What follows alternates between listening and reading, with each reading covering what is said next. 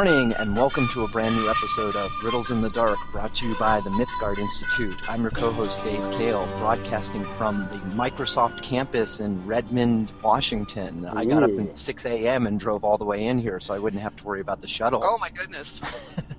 yes. So today is an exciting day. We're uh, we're we've got a new locale for me anyway, and we're going to be talking about battles and death, of course. and that's really what The Hobbit's about, right? Fact, exactly. Tolkien tells, us, Tolkien tells us that's what all good literature is about mortality. Mortality. And death. Yeah. Exactly. Um, so, anyway, let's get started. With me, as always, are my co hosts, the Tolkien professor, Corey Olsen, and Trish Lambert. Good morning, you two. Good morning, good morning. Good morning. So, um, yeah. So today we're going to talk about uh, death. Well, you know, we've been I, you know, we've been joking about this because we've been sort of leading up to this for a long time. It's been I don't know how many weeks that we you know have been sort of making reference to the you know oh I think this person's going to die or thing. And we keep saying oh no let's save it. We got to wait until we get. Well, today is the day when we're finally going to talk about the outcomes of the Battle of Five Armies. We talked about the setup for the Battle of Five Armies last time and how it's going to come about and how uh, you know how how it's going to begin and how the uh, the sort of uh, tension and uh, uh, and disagreements and misunderstandings uh, that come before, which we've been discussing for a while now, are going to erupt into actual battle and how the orcs are going to come in. And then, and now today we want to talk about the actual flow of the battle. I would like to, um, I would like to start off by thinking about the the sort of the the sort of reminding us about the shape of this. Because of course we were just joking about you know like oh yeah the hobbit of course is all about is all about death. And you know this is something that i think that people it's it's a it's a little um, um, kind of uh, objection that I've found myself wanting to make all along, especially when people have been, in particular, of course, when the first film came out, um, and people, you know, people who haven't been obsessively speculating about this for years, um, you know, were sort of responding uh, to the film and saying, you know, oh, but like the the Hobbit is a light-hearted children's book. It's not, you know, it's it's just not at all like this. It's not it's not like the, um, you know, the way that the you know the the film had been predicting this predicting that they're depicting this great epic thing. Well, yes and no. Uh, yes, of the beginning of the book. No, of the end of the book, and it's one of the really striking things that that um, that always, I think, really affects attentive readers when they read The Hobbit for the first time is the shift in tone. It's it's a very perceptible shift in tone from the beginning of the book to the end. Um, the Hobbit really does grow up as we go along, and and I mean, if you notice, the body count at the end of The Hobbit is higher than the body count at the end of The Lord of the Rings. I mean, we lose more major characters in The Hobbit than we lose in The Lord of the Rings. Um, so it's it's. Uh, I mean, I think a very um, something not to be underestimated because clearly one of the things, um, one of the choices that Tolkien made, which is an unusual and kind of unexpected choice in some ways, um, is that he takes this children's book, which he has been very consciously designing for children all along. Um, and I do not think, again, one possible way of interpreting it, one, one interpretation some people have done, is to say that basically The Hobbit kind of leaves children behind, and it's not really so much a children's book by the end. And I disagree with that. I think that, like, what Tolkien is doing is basically sort of taking children and bringing them into contact with these other things. We know from the writing that he did in On Fairy Stories, for instance, when he talked about children and children's stories, is that he was very much opposed to the idea of children being sheltered. You know, he didn't like the the ways in which so many modern editors, and by modern editors, of course, he would have meant late Victorian, um, you know, and early 20th century editors, um, who were like uh, you know expurgating traditional fairy stories and stuff and wanting to remove. And he was criticizing Andrew Lang uh, for this. You know, Andrew Lang's great fairy story collections. You know, Andrew Lang being not exactly uh, to England what the Brothers Grimm were to Germany, of course, as his, pro- his process was totally different. But basically, Andrew Lang was the primary transmitter of fairy tales into English, um, you know, in the in the in the nineteenth and into the twentieth century, and yet Tolkien objected to the way that he cleaned them up. So many of them he cleaned up, um, and he removed the more gruesome bits, and he he. Uh, Andrew Lang himself, again uh, quoting a, or, or, you know referring to a, a, part of Tolkien's commentary in uh, uh, in on fairy stories. Um, instead of killing off the villains at the end, instead of the villains sort of you know receiving uh, uh, you know death and or some other form of punishment, Andrew Lang would uh, you know sort of joked about how he would uh, instead just sort of like send them off into retirement with uh, with a comfortable pension instead. And Tolkien hated that. You know, he said that he thinks that you know and that he didn't think children like that, and he certainly didn't think that children had to be protected from this idea of you know the harsh realities of life. Stories are one of the means by which children begin to be able to understand and process what the world is like. It's interesting, in fact, that essentially his argument is that in many ways, for children, fairy tales are the opposite of escapist. They are the way in which they are acculturated into the real world, into the adult world. Um, that they that they play a really important role in that, or can or should play a really important role in that. And I think that that's what we can see happening in The Hobbit at the end. Um, the passage, you know, and I mentioned this in my book, but the the passage that always particularly strikes me about this is his description of the suffering of the people of Lake Town. Not just how sad they were and how difficult and uncomfortable it was um, right at you know, the morning after Smaug's attack when they're all huddling um, on the the shores of the lake and mourning the dead, but that he in fact goes on to explain the suffering and mortality that's going to be among them in the coming winter. You know, to, to sort of say to really paint a picture for the readers. Here's the really very awful situation, and it's not just like, and this is threatened. You know, if nothing good happens, you know, they might have a really hard time. He tells us the future. You know, he says many of them will die over the winter. That that that's going to happen. Um, and uh, you know, and I think that that's that's a really uh, important choice, I think, for Tolkien, and it's something to really uh, to to not lose sight of when thinking about the Hobbit book. Is that the Hobbit book is not um, um, you know, and again, it's, certainly, you know, I'm not trying to say that the sort of the, the, the thematic emphases and the way that uh, Peter Jackson has been handling violence and death and things like that are in the same spirit that Tolkien is doing it. But certainly, the way that sometimes people talk about The Hobbit in contrast to Peter Jackson's films sounds to me way too way too naive, um, you know, way too simplistic. The Hobbit doesn't do that, um, and you know the death scene of Thorin. We're going to talk about Thorin's actual um, Thorin's actual deathbed scene, uh, um, and you know, sort of look at the end of of Thorin's trajectory next in our, in our next episode.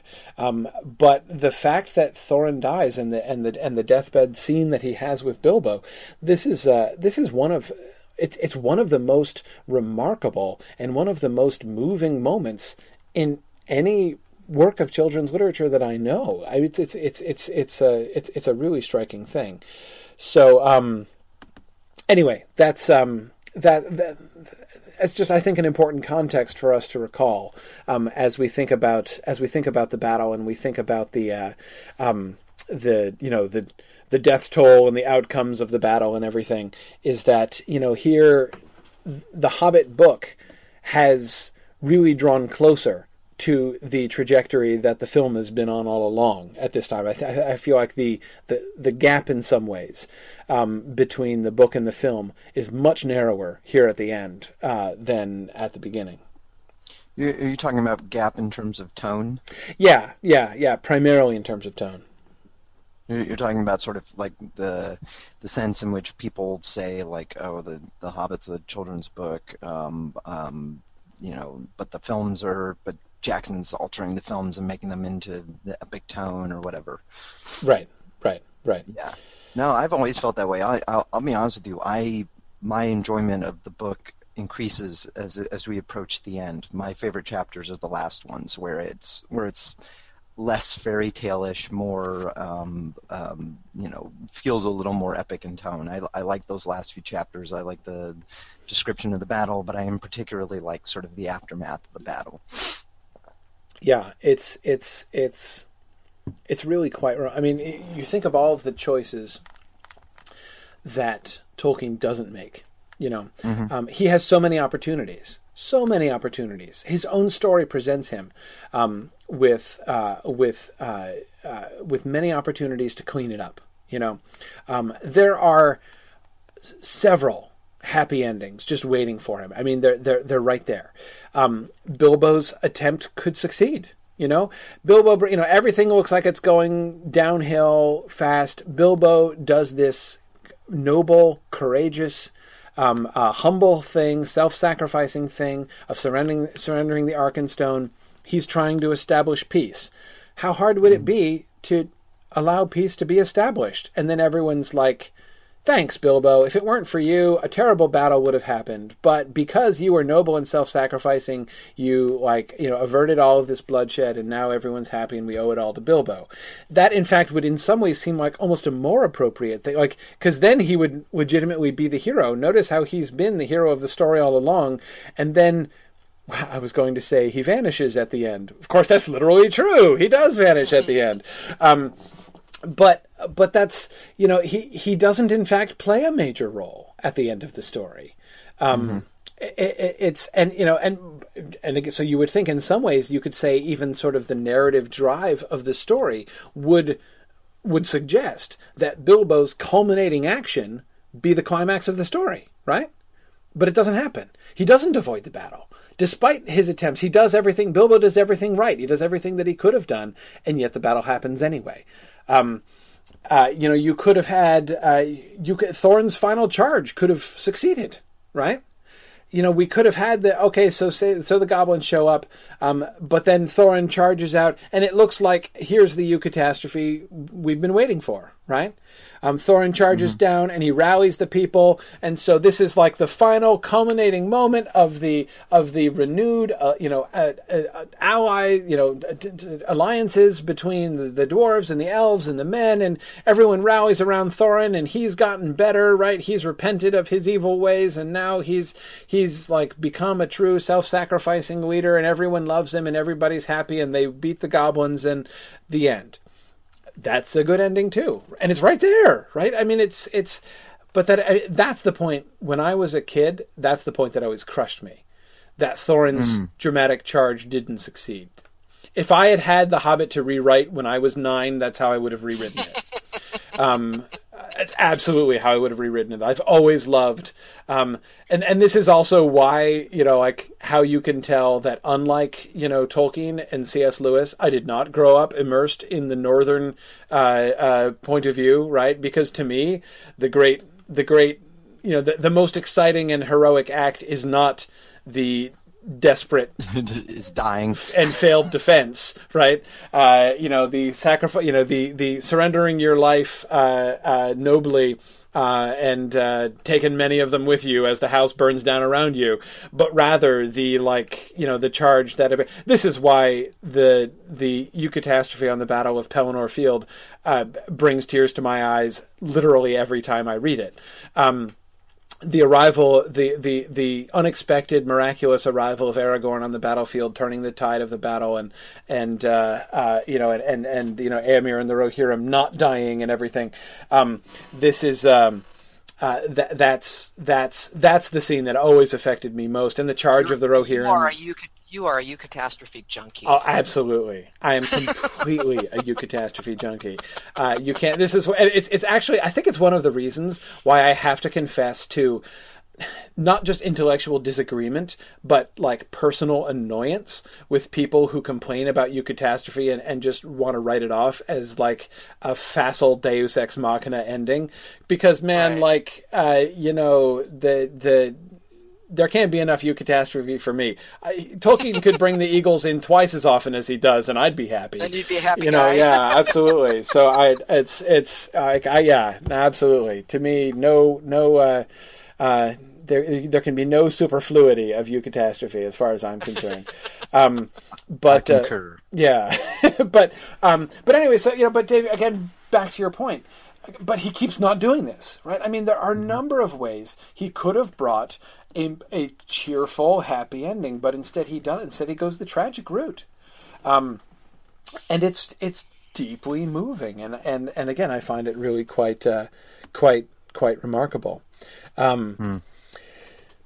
But anyway, yeah. Um, um, yeah, yeah. Um, When he does that yeah yeah thing, by the way, everybody, that's because he's reading your questions. yeah, yeah, that's also true. I say it a lot anyway, but uh, yes, yes. Um, Bruce says, "Why do you think Tolkien chose to take Bilbo out of the final battle?" Um, I have a I have an idea about yeah, that. yeah. Let's hear. I, I- I just I just tend to think I was thinking about this the other day as a matter of fact, Bruce. It's interesting you bring it up because I thought I just think he felt it was too problematic to try to deal with in writing. In other words, he, it was it was more convenient to to you know to kind of have Bilbo conk out and then get the report of the five battle post recover you know after he comes to consciousness again because it, it, it could it could be more of a summary overview of the battle as opposed to writing the entire battle you know item by item by item by item like a Helm's Deep type thing you know he he hadn't really done that yet and I just I just thought to myself it seems to me like probably Bilbo got conked and you know passed out as a way of sort of not having to go into that much detail in writing So you're going with the didn't want to write the battle explanation. That's Well- what I'm trying. I'm trying not to say it quite in those words, but yes. Well, I mean, because here is, I mean, one thing about that, of course, it's one thing to bring these kinds of things to kids, you know, in a in a in a in a children's book, and again, it's not like he spares the. de- I mean, the the gruesome image of the vampire bats. Um, you know, uh, uh, sucking the blood from the Latching on to- corpses yeah. on the battlefield is like sufficiently gruesome. I mean, that Yeah. that that that um, Gur Martin would have a. That's what I'm calling. I'm calling him that now. Gur Martin.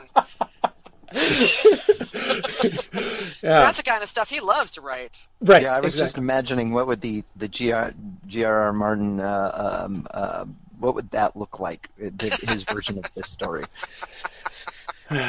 I'm um, And actually, sadly, Yeah. there are a lot of writers that would love to. You know, they would really get into writing the Exactly. details of Exactly. that. But you're absolutely right. I mean, Um, I just yeah, I- can't imagine Tolkien even wanting to write that stuff. exactly. I mean, because there's a difference between basically confronting children with the battle, even inviting them to imagine it, but he leaves that to their. He doesn't.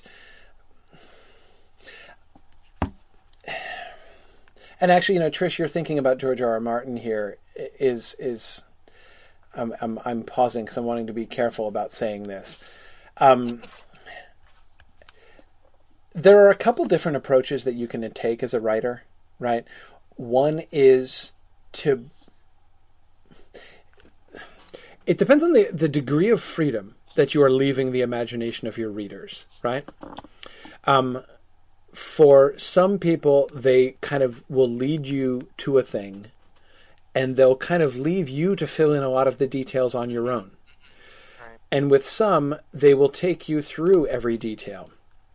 And um, And some people will drown you in those details. exactly, and and and uh, and honestly, We're not naming any names. right. It's it's one of my negative reactions to George R. R. Martin, um, to his I mean to his stories. I should not should make it personal to him. I've never met him, and so don't have any personal reactions to him. But um, one of my reactions to to reading his stories is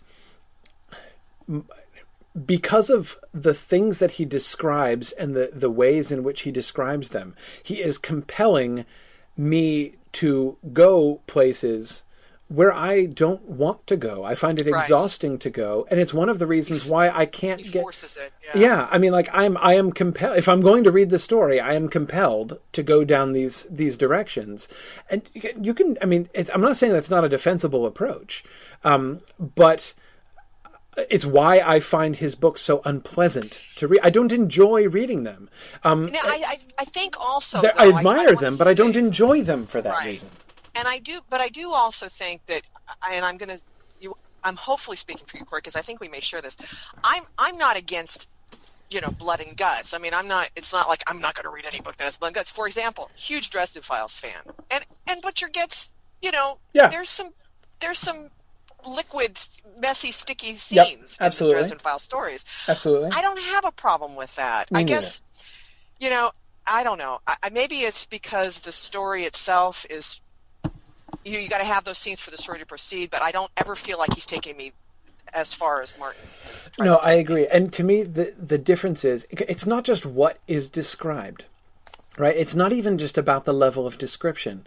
Um, what Martin does, and he does it really compellingly. Uh, you know, as I've said many times before, what I dislike about George R. R. Martin is not a reflection of the ways in which his story is failing. It's a reflection of the way in which his story is succeeding. If his story, if his stories were less well written and succeeded less well, I wouldn't dislike them as much as I do. I mean, I would, I would, I would enjoy them more. Maybe I don't know, but basically because he does such a compelling job of bringing me into the mindset of appalling people.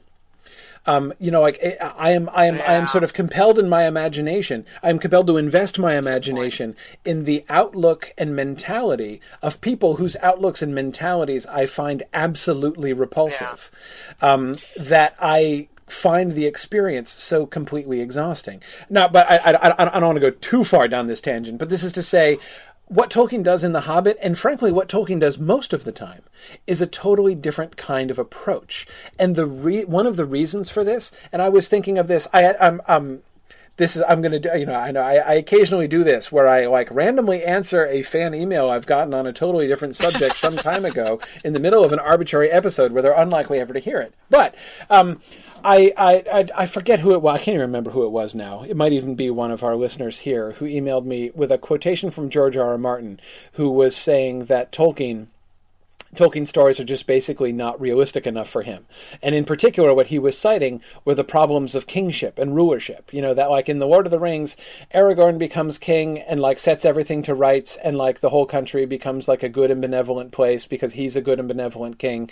And George R. R. Martin was saying that's not realistic. Like to be a ruler, you have to make really hard decisions and like the political realities of real life force people, you know, so basically he was saying that in his stories what he is doing is showing you know real complicated human beings trying to deal with you know and like they they don't always make choice you know choices everybody would applaud but they don't always have the best options. And you know so they're you know many of them are trying to do the best they can but they're still doing awful things because that's what happens in the real world. This was this was this was martin's argument as i'm as it was being transmitted to me here by uh by this listener. Um my remember primary reading. you were reading that interview too Yeah, yeah, yeah. I read that same interview. my primary my primary uh, um, ar- my primary response to that is that what I think George R. R. Martin is not um, considering there is that Tolkien's book, The Lord of the Rings, is in a different genre entirely. It's just a fundamentally different kind of story. The fact that, you know, uh, Aragorn's kingship is not being depicted in a way which George R. R. Martin considers realistic is not, you know, a failure of Tolkien's imagination. Um, Tolkien, the Lord of the, neither the Lord of the Rings nor the Hobbit are novels in the strict g- generic sense. Um, the novel, which has its origin back in the 18th century, that the novel, which was, uh, uh, you know, which basically starts with Robinson Crusoe, right? Um, and the idea, oh, and and and and Pamela. I don't want to leave Richardson out of it. We got Samuel Richardson's Pamela and Daniel Defoe's Robinson Crusoe, both of which are claiming to be the reports of an actual person. So again, the whole kind of conceit of the novel is that it's something that happens a in our modern world and b in the real world, right? That the, the, these are supposed to be just a fictional account of something that's happening in the real world. Um, in fact. Many people who read Robinson Crusoe thought it was a true story. I mean, they they they, they, they had no no um, uh, sort of defense against that. There was no established convention that prompted them to read this as fiction. You know that because in fact that was the whole point of the novel is that it was it was aping reality in that way. Um, f- the fairy tale tradition, the epic tradition, all of these other kinds of stories, they're not inferior stories. This is one of the things that really annoys me about a lot of modern readers because the novel has been the dominant mode for so long that everybody assumes it's like the mode of storytelling. And that if somebody tells a story in a different mode, if somebody tells, um, if somebody uh, tells a, a myth or a fairy tale or an epic or an allegory or any of the other kinds of stories that are even even a more traditional um, uh, romance, and I don't mean romance in the modern sense. I mean romance in the medieval sense. Um, uh, if, if, someone is trying to tell a story in any of those other kinds of genres, people will just basically evaluate it as if it's a novel and be like, yeah, really, it was kind of lackluster because it doesn't do all the things that I expect out of a novel. Dude, it wasn't trying to do those things. It's doing something entirely different. And that's basically my answer to George R. R. Martin's objection about the realism of Tolkien um, on a very different level. Um, it's very realistic, but it's not interested in the kind of storytelling that he's interested in, and that's fine. You know, different strokes and, and everything. It's it's Right. it's all good. Right. But Well, um, and but it's it's just it's Tom it's, Hillman, it's I a silly way to do that. Yeah. Sorry. Go ahead. T- Tom Hillman, I think, makes a really good point. He says one of the main differences, and this, see if this kind of says what you've kind of been pointing to. Uh, one of the main differences between Tolkien and Martin is that Tolkien's fantasy is based on the literature of middle of the Middle Ages, and Martin's is based on the history of the Middle Ages. That is a really interesting distinction. Um, yeah, yeah. Um, I mean, I think that there are other. Um, to me, there's there's a there's a fundamental framework difference. I mean, a, a lot of the difference. I, yes, I, I I do agree with that. I think that's true. I, I also think, you know, Andrew McLaughlin kind of says this too, which is uh, many of the writers that come after Tolkien in terms of fantasy writers. I, I, I think Martin seems to be one of these. It's like they want to correct how Tol, you know Tolkien's approach. It's like for for them, for some reason, the way Tolkien approached it is, you know, I want to do it, you know, I'm going to improve on Tolkien's approach, um, which in their, you know, in Martin's mind, I guess what he's doing is doing that, and I, I, think it's more what you said, which is just this different genre. It's just a different genre. is. It is. I, call Martin's, I call Martin's military fantasy, and actually, somebody in the Tolkien Society Facebook page, we had a, we were having a conversation about this the other day, and somebody said, "Isn't, isn't Martin just, just history?" like you know with fantasy thrown into it you know he's like he's doing kind of a middle aged you know history of the middle ages with a fantasy component I thought, well that's an interesting way of thinking of it actually Sort of. I mean, I, I, I do think it's much more fundamentally world building than that. I mean, like I've you know I've I've, I've Yeah. heard arguments you know that are sort of trying to say that uh, you know the the Game of Thrones is essentially an allegory of the of the Wars of the Roses. oh Not exactly. I mean, it's not like you know, you know, really, you don't need to study the Wars of the Roses. Just read, you know, Song of Ice and Fire, and you'll you'll you'll have it. I mean, no, it's not like that. I mean, it's it's it's it's certainly it's it's it's not as rigid as that. Certainly, there are many ideas that he's drawn from it, and many and, and even many sort of episodes or concepts um, that he's adapting from, you know, like based on a true story. But it's um, you know, he's he's you know, he's mining it for material, but it's not like it's an allegory of the War of the Roses. I mean, I remember Eddison, who was he's he was a contemporary of Tolkien's, wasn't Yes, he? And the yes. worm, if I'm saying it right, the worm Ouroboros or Ouroboros, yeah, I think, yeah. It's one of those that I d- didn't ever know how to pronounce when I was younger, and then of Right, course I'm doing it right. Um, it was very much a similar sort of, you know, castle intrigue, military fantasy, factions, that kind of thing, um, if I'm recalling correctly. And that was written back in Tolkien's day. I mean, I would compare, I would, I think that's more comparable to Martin's work than than Lord of the Rings is. Yes, but at the same time, there's also, um, you know, getting and getting back uh, to the point that Andrew uh, McLaughlin was making. Um, I do think that one of the objection, one of the ways in which so many people, uh, so many fantasy writers have tried to differentiate themselves from Tolkien, um, is to be, uh, uh, as Andrew says, grimdark. Right, um, Yes. that is, you know, the dark fantasy, because you know, uh, uh, in, in in the good guys win in Tolkien, and uh, you know, uh, good wins and evil is punished. Um, and a lot of you know modern people are like, oh, that's not realistic.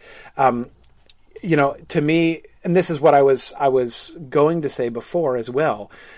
The generic difference is a is a major thing, and I like Tom Tom Hillman's way of, of construing the sort of the the generic difference uh, between Tolkien and, and, and Martin.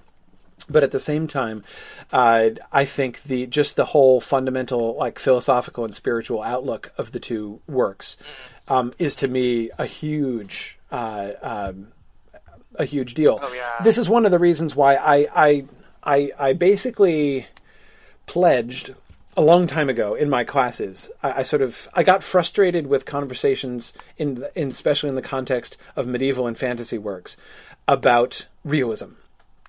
Um, and uh, I got I, I, I, it started off as it usually starts off with me getting sick of students saying something, um, and I, and I was I was getting sick of students saying, but that's not realistic, and I found myself getting really frustrated with that. And when I got frustrated with that, I realized how often I used the word realistic when trying to describe something, because basically the fundamental realization that I had is, look, describing something as realistic is not really saying something about the book. You're saying something about your own beliefs when you say that, because it depends upon how what you believe reality is. Um, if you believe, uh, if you have the same spiritual and philosophical beliefs that Tolkien had, you will find The Lord of the Rings realistic. If you have the same beliefs that George R. R. Martin's books seem to embody, you will find that more realistic. Um, but it's it's it's really a question of where like where what your own sensibilities are and what your own beliefs are. Um, the question of reality and what is reality is not as objective a question as it tends to be treated by people. Um, so that it's, and, and, therefore I think a lot of a lot of sloppy thinking and a lot of uh, of kind of uh, you know people arguing at cross purposes happen around um, the that, that concept of realism. Now, you know, there is one thing. Our, our other Andrew, our dressed up Andrew Higgins, points yes. out, which I think is really true. And I think this is something I I almost think this is something that makes Tolkien very difficult to compare to any other writer because I I don't know of any other writer and you guys might, who has devoted so much of his life and has been so detail oriented in a subcreation as Tolkien's been. And and that alone makes I mean not only does it make the story rich and, and complex, but the amount of energy put into it, if you will. I, mm-hmm. I just don't know of any other writer that's done that. No, I mean you, most writers I mean, again, Tolkien's there, right, as the model now. Um, so yes. I get, I get to use, and and uh, I'm sort of and I don't mean to just sort of make uh, Gurr Martin, as you said, the, uh, the, the sort of you know the whipping boy of every Rowling. comparison I mean, here. Rowling, or we could talk right, you know, but Donaldson but or, but, uh, but here I'm, I'm thinking of something. You know, when oh, okay. when the Game of Thrones first came out, and uh, people were talking about the Dothraki language, right? And you know, Martin sort of confessed. He's like, you know, like Tolkien's model. Uh, sort of uh, suggests that like really big league fantasy sub creators should invent languages, right? I mean, like if yeah. you have invented and everybody wanted to like delve into the depth of the Dothraki language, but you know what? It doesn't have depth like Quenya right. and Sindarin have depth. You know, yeah. you can you can not only do you can not only learn to speak Quenya and Sindarin, in a sense, if you're willing to make up verbs. But you also can like study the entire philological history, or you know, as and Drew Higgins might uh, uh, might argue, you could like write a whole doctoral dissertation on the history of Tolkien's languages and stuff. Um, that's of course what Andy Higgins is doing. But um, uh, so uh, th- th- that kind of depth. I mean, a lot of modern um, using Tolkien as a model, there are a lot of modern writers who will sort of fake that. Or if not fake it even sort of you know going that way but you go at it from the other end right? In order to have a really mm-hmm. good subcreation a really thorough subcreation i need to invent a language. Okay and if you do that if you follow that through and really invent a language that's pretty awesome. But you're still not going to get to where tolkien was because tolkien's creation started with his languages and the whole history and right. growth and, and and sort of culture and and character of those languages and the way that those languages themselves grew and developed over time becomes itself a kind of narrative, becomes itself a character, um, and and uh, and gives in that way a kind of life and uh, you know a, a, a, particular not just an extent of depth. You know, we're not talking about a quantitative difference, but a qualitatively different kind of depth uh, to stories, which you know it's it's really hard to uh, to to to duplicate. And this is one of the reasons that um, uh, it's it's one of the reasons that um, we uh, when people ask me, um, you know, what modern works do you think really compare to, to Tolkien? And I usually just think they're fishing and hoping I'll say Martin. But um, but my answer is usually like you know I, I can't I can never answer that. I never have a good answer to that question because there's nobody who's just like him. It's not to say that other people are all you know that you know I know it might sound like hey I'm the Tolkien professor so of course I'm going to say Tolkien is like the god of fantasy and there will never be a writer like Tolkien you know?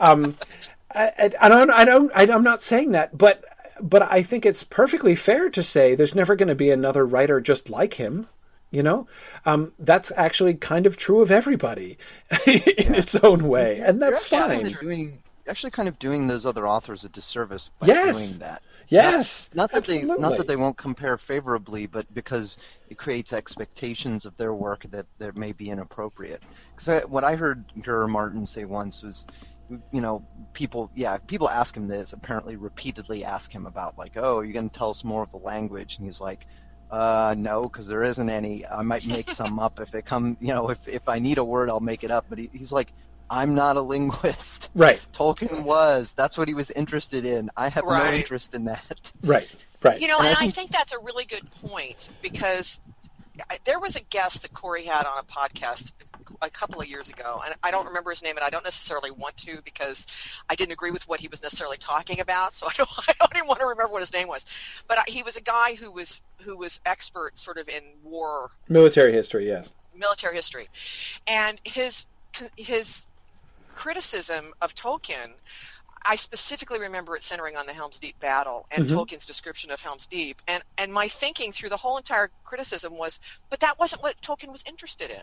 Right. So I wouldn't expect him to write to that level of detail, that level of military detail. And I think that's true what you're just saying, Dave, too, which yeah. is, you know, Martin apparently does have probably yeah, that level no, of it, interest, but not in the linguist, linguistics. So, yeah, you know, right. it's it's apples to oranges oftentimes. No, I kind of I kind of like that interview with that guy. Yeah, no, that was that was that was definitely interesting. But I mean, but I mean, it's it's certainly it is certainly true to say as you you know as you're saying Tolkien's not interested in this, and and, and instead to say okay, so what is he doing instead? Both of them have their virtues. Both of them do interesting things, and it's not only a question of personal taste, but also uh, you know that is like some people really like military detail and sort of you know technical, right. um, you know like a, a story which really brings you through the the the tactics of a battle. I really enjoy that. You know, I mean, it's funny because sometimes um, when when you know historians because history has been so focused on like royal history and military history for so long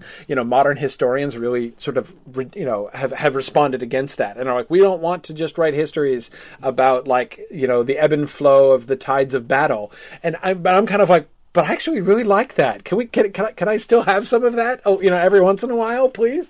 Um, uh, but anyhow, uh, so, b- uh, but but but, but, but hang on, wait. The point is that it's not just a question of personal taste. The point is that. Um, to think about what each story is doing, not just to think about again like the the absence of, of battle tactics of, of battle tactical descriptions or the right. the comparative uh, uh, um, uh, uh you know uh, small number of them in Tolkien to um, to, so it, it's it's not just say, oh, this Tolkien doesn't do this, but instead, what is Tolkien doing? You know, um, why was it that I found the Battle of Helm's Deep so stirring?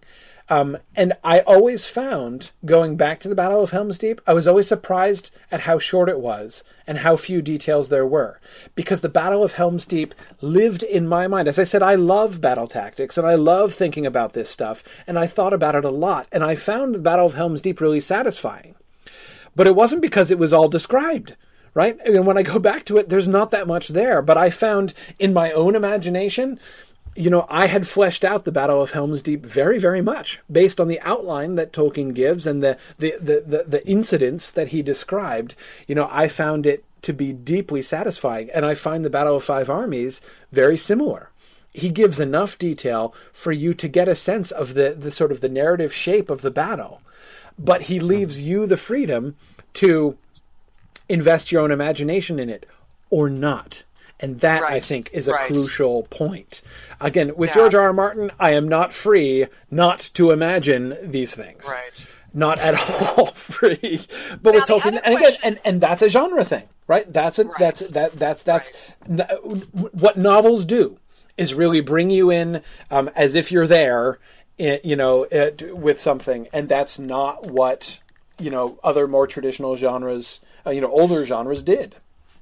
Let me ask also another difference. Um, oh, one point I wanted to make in in what you guys just said, which is back to that point of it does do the other authors in, in, injustice to yes. try to compare them to Tolkien. I mean, I really do agree with that. The other thing, though, I was wondering in, with regard to Martin, and I don't know because I haven't read the books, but does he? I mean, one key thing about Tolkien, I really honestly believe, is the consolation and recovery aspects that yes. he that he realized finally as a result of you know that original lecture sort of then stimulated him to then flesh out the essay that came out in the 50s, which we know is on Fairy Stories today.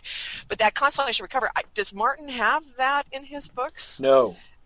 Okay, no. I didn't think so, and I didn't want to assert that he didn't because I hadn't read them, but I didn't get the impression that he did, and I do think that's a key, just constant I, mean, I abuse. that's a key thing. It's yes. just constant abuse. There just is no cons- I always have to seek consolation from George R. R. Martin's books when I read them. That's that's what I. I mean, like I seriously, like I whenever I do read them, and I have, I've made it as far, I've I've I've I've, I've made it as far as the end of book three. That's when my stamina most recently gave out. Um, and and I always, as soon as I finish reading George R. R. Martin, I go back and like like the last time I read books one, two, and three straight through.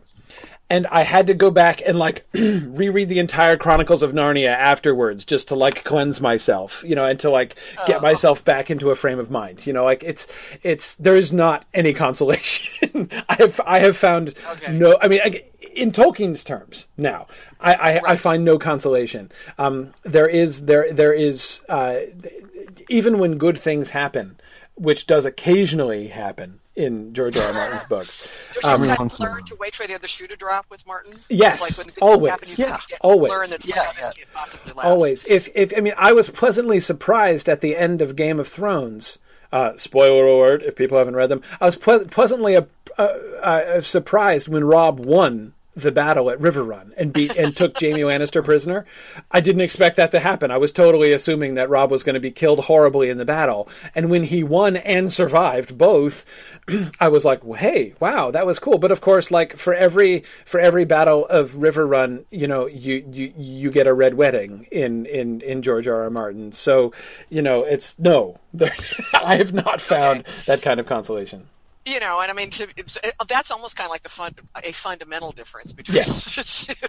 that can kind of explain, certainly explains my sort of antipathy for reading the Game of Thrones series. So Yeah, anyway, yeah, no, it's difficult. But let's let's on the subject of console, we should probably get back we should to go our, back to the. our, Well, our, you know, and, you know, I, I had thought about pulling this back, but I must say, one of the reasons why, uh, hopefully, listeners listening today and also in the future will get value out of this because we actually have talked quite a bit about the Hobbit Yeah. already. We have, exactly. I don't think But- we're missing out on much. No, here. and I We think that this is. But, I mean, I actually, I really think that this, uh, in its way, this is a very relevant conversation to have as we approach the Battle of Five Armies and thinking about um, how the film is going to be handling the Battle of Five Armies. Because one of the questions, and this is, you know, uh, uh, one of the questions, and Trish, you were asking this in our in our in our in our notes for today's session. Um, how many eucatastrophes are going to are going to happen, and how are they going to come about? In other words, to what extent is the film version of the Battle of Five Armies going to sort of follow in that spirit of the book? Now, obviously, one of the differences with film and story is that you have to you have to show things, right? You can't just be suggestive. You can't just be evocative. Um, it- you know, it goes back to the, the the thing that Tolkien was talking about in On Fairy Stories when he talked about drama, right? You know, he, you know, and uh, the illustration he gave where he says, you know, if, when you're telling a story, you can simply use the word bread. You know, they ate bread, and the reader is free to imagine any very you know there's there's a lot of ways in which bread can be and in which bread can look um, and their imagination is not tied to a particular you know but if you are doing a play you have to have an actual incarnate loaf of bread on the stage and therefore the imaginations of the viewers are restricted to what's actually there right? The same is true of film right? You know so we can, we can't just be like i mean unless something happens off stage just with uh, exposition that that'd be a, a great climax to the third film wouldn't it be right? The battle of five armies doesn't actually happen on screen. We just hear about it afterwards you know which of course is how half of the battle of five armies happens in the book Um, but uh, but generally, you know, you, you actually have to show things on screen, and so you have to make lots of choices, which as a storyteller you don't have to make. You're not at all compelled to make those choices. Um, you don't have to choose the like, uh, uh, you know, some of the details which are often left out in Tolkien's books, like people's hair color, for instance, often just not described. You know what? What exactly do they look like? What are their you know the the, the detailed facial descriptions of particular people are very very rare in Tolkien. You know, we don't like know the presence or absence of wings, right? no, no, he's quite clear about that. He's quite clear about that. Yeah, no, that's that's that's a that's a that's a total non-issue, obviously. But uh, but no, I mean, like you know, the, the the kinds of things that you know that again in a novel would seem almost mandatory. You know, like what's Sam's face like? Sam have a big nose? We don't know. You know, like it's it's right. it's it's not it's not it's we're never told, right? We're told he has an honest face right? And our imagination is left to fill in what that looks like. Um, so Robert Robert Brown and Philip Lord both said pointed ears. I thought it was like I thought it was a double entry, but no, no, it's two different people at the same right. time. at the same time, said pointed ears. Yeah, presence exactly. or absence of pointed ears. Yep, yeah. yep. And you have to make a choice in how pointed they are and what they look like exactly. Um, but anyway, um, so in the film we're going to show this, which means already now there's going to be necessarily, um, you know, a difference between film depiction where you're actually going to be showing the battle and you're going to be showing you know depicting the violence not just saying that the violence is happening but actually you know depicting you know orc heads being uh, cut off and and and uh, you know and, and and dwarves being chopped up by orcs and everything else. Like this is going to happen on screen. So already we have a different situation brought about not necessarily by choices, though again choices will enter into it, but by genre, right? By by medium, um, mm-hmm. and but so then the question is, with the choices that they do have to make, are they going to how how are they going to stick to the spirit of eucatastrophe? because the Battle of Five Armies is the classic eucatastrophic moment in Tolkien. I mean, it is the paradigmatic eucatastrophe. The Eagles are coming is the paradigmatic eucatastrophe uh, in Tolkien. Um, and and it's not just that, right? We get several small eucatastrophe moments, right, leading up to that. We get Thorin's charge. We get the arrival of Beorn, which we only hear about later on, and we get the mm-hmm. Eagles. Um, are we going to get all of those things? And to me, more importantly, are all of them going to be handled eucatastrophically? Um, you know, are we going to get those? Um, are we going to get that effect? Um, uh, Beorn might be there. Is he just going to be there from the beginning and participate in the battle? Or are we going to have his arrival at the battle be a sudden uh, and sort of cataclysmic intervention? Is that how it's going to be handled? Is Thorin going to be forgotten about for most of the battle and then charge out unexpected, or, or, you know, once everyone has forgotten about him, throw down the gate and charge out in the middle? Is that how it's going to happen? Um, and the Eagles, you know, is the right now? Of course, we've already gotten the arrival of the Eagles, um, uh, and the arrival of the Eagles. You know, the of course, I mean, in the book, both of the arrivals of the Eagles are also, in their sense, eucatastrophic. You know, both the the, the their the, their lives are suddenly saved by the Eagles. Um, but um, well, the Eagles arriving. Think? in the movie, the first arrival that we've seen with the Eagles in the movie was not as you could you catastrophic as as it was in the book because we had the moth you know relaying Gandalf's message in the movie. Right. Um, right. I guess one question would be, you know, are we going to is is it going to be like that again, or are the Eagles really going to truly be a catastrophe in this movie? Um, I right. hope so. I hope they are. I don't want to see another moth relay, right. or even any other bird or insect relay from Gandalf. Man, I don't, I don't know if they'll do it though. Like, I, I, they've shown, demonstrated a I know substantial significant or a substantial reluctance to have the Eagles just show up. I feel like every time they've been on screen, an explanation has been provided. But at the end of Return of the King, didn't they just? I up? was just thinking that too. We do have that one example where yeah. they do just seem to show up at the end of the Return Which would be an interesting parallel, given that yes. it's kind of almost the same moment. Yes. Hobbit. Yes. Yes, you start off by Moth, and then the Eagles take initiative at the yes. end. Um, right. Yeah, it would be exactly the same pattern. Um, yeah. Uh, yeah, good, uh, Brian. Biggs was just pointing that out that we did get they did get the eucatastrophic arrival of the Eagles right in the Return of the King. Um, uh, yeah, yeah, yeah. Oh, good. And uh, Yana was was was also pointing that out. Um, yeah, I, I, my prediction is that the Eagle arrival will be cat- eucatastrophic. I do think we're going to get that.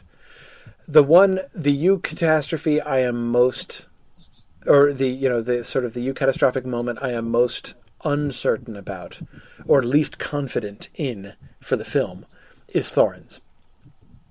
I don't think they're going to do that with Thorin. Um, because in order to, I mean, in order to do it just like the book, he'd have to be a non-participant in most of the battle.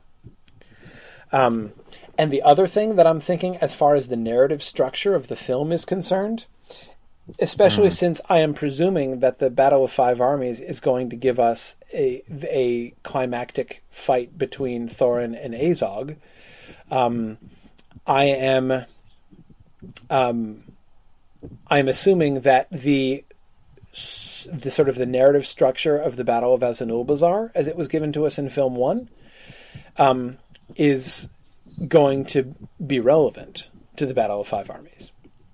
Um, you know that that that we already have sort of an anticipation of this, um, and to what extent? And not that it's necessarily going to follow exactly the same model, but um, but I suspect that the Battle of Azanulbizar was a deliberate setup for what's going to happen in the Battle of Five Armies. Not quite sure exactly mm-hmm. how that's going to work, yeah, but I yeah. would expect that to be true.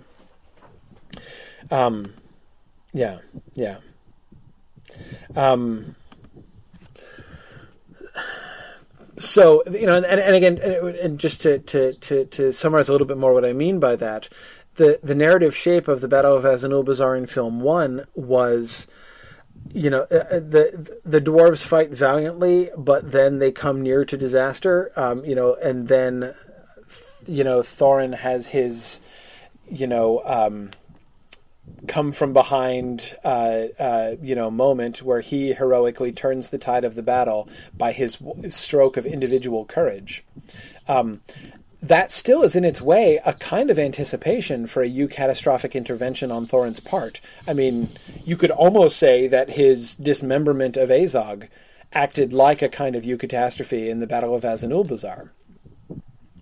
Um, but uh, but that's different. You see, I mean, it's different when the thing about the thing about a eucat, uh, you know, uh, the, the kinds of things that I'm calling eucatastrophic here is they need to be sort of sudden and external, right? It can't just be like, uh, you know, a boxing match in which one guy is kind of winning most of the time and then the guy who's been losing the whole battle like rears back and like knocks the guy out unexpectedly with a you know a perfectly timed blow to the head um, and therefore he comes from behind and unexpectedly wins. That's not a eucatastrophe that's an upset but it's not a eucatastrophe right. Um, so in this way i wouldn't really kind of uh, characterize thorin's actions in the battle of As eucatastrophic. It was an upset, but it wasn't a eucatastrophe. Um, Although Brian Biggs does point out that the oak log at Azanulbizar could have been eucatastrophic. the intervention of the log. Yes, yes. Uh, nah, that was just the instrument of his uh, of his uh, of his upset. And by the way, I still haven't come to grips with the symbolic significance of Thorin uh, losing, his oaken shield. Log, um, yeah. Unless, actually, come to think of it, I've totally forgotten to think about that this year. Unless we see that as the first stage of Thorin's losing it, basically. You know, Oh. that that basically what we are seeing in his speech to Kili on the docks at, at Lake Town, you know, his uh, you've got to learn that a real king like can't let uh, or Fili, yeah, yeah, to Fili. That you know, a real king can't let uh, you know, like uh, the the good of one dwarf stand in the way of the greater objective. Um, if um, Real kings also don't carry around logs. that could have been Hey, man. Response. true epic kings carry around logs, okay? Like that's perfectly okay. Don't discriminate against log carrying kings. Are you some of like anti log carrying bigot over here, Dave? Like you're saying real kings can't carry logs?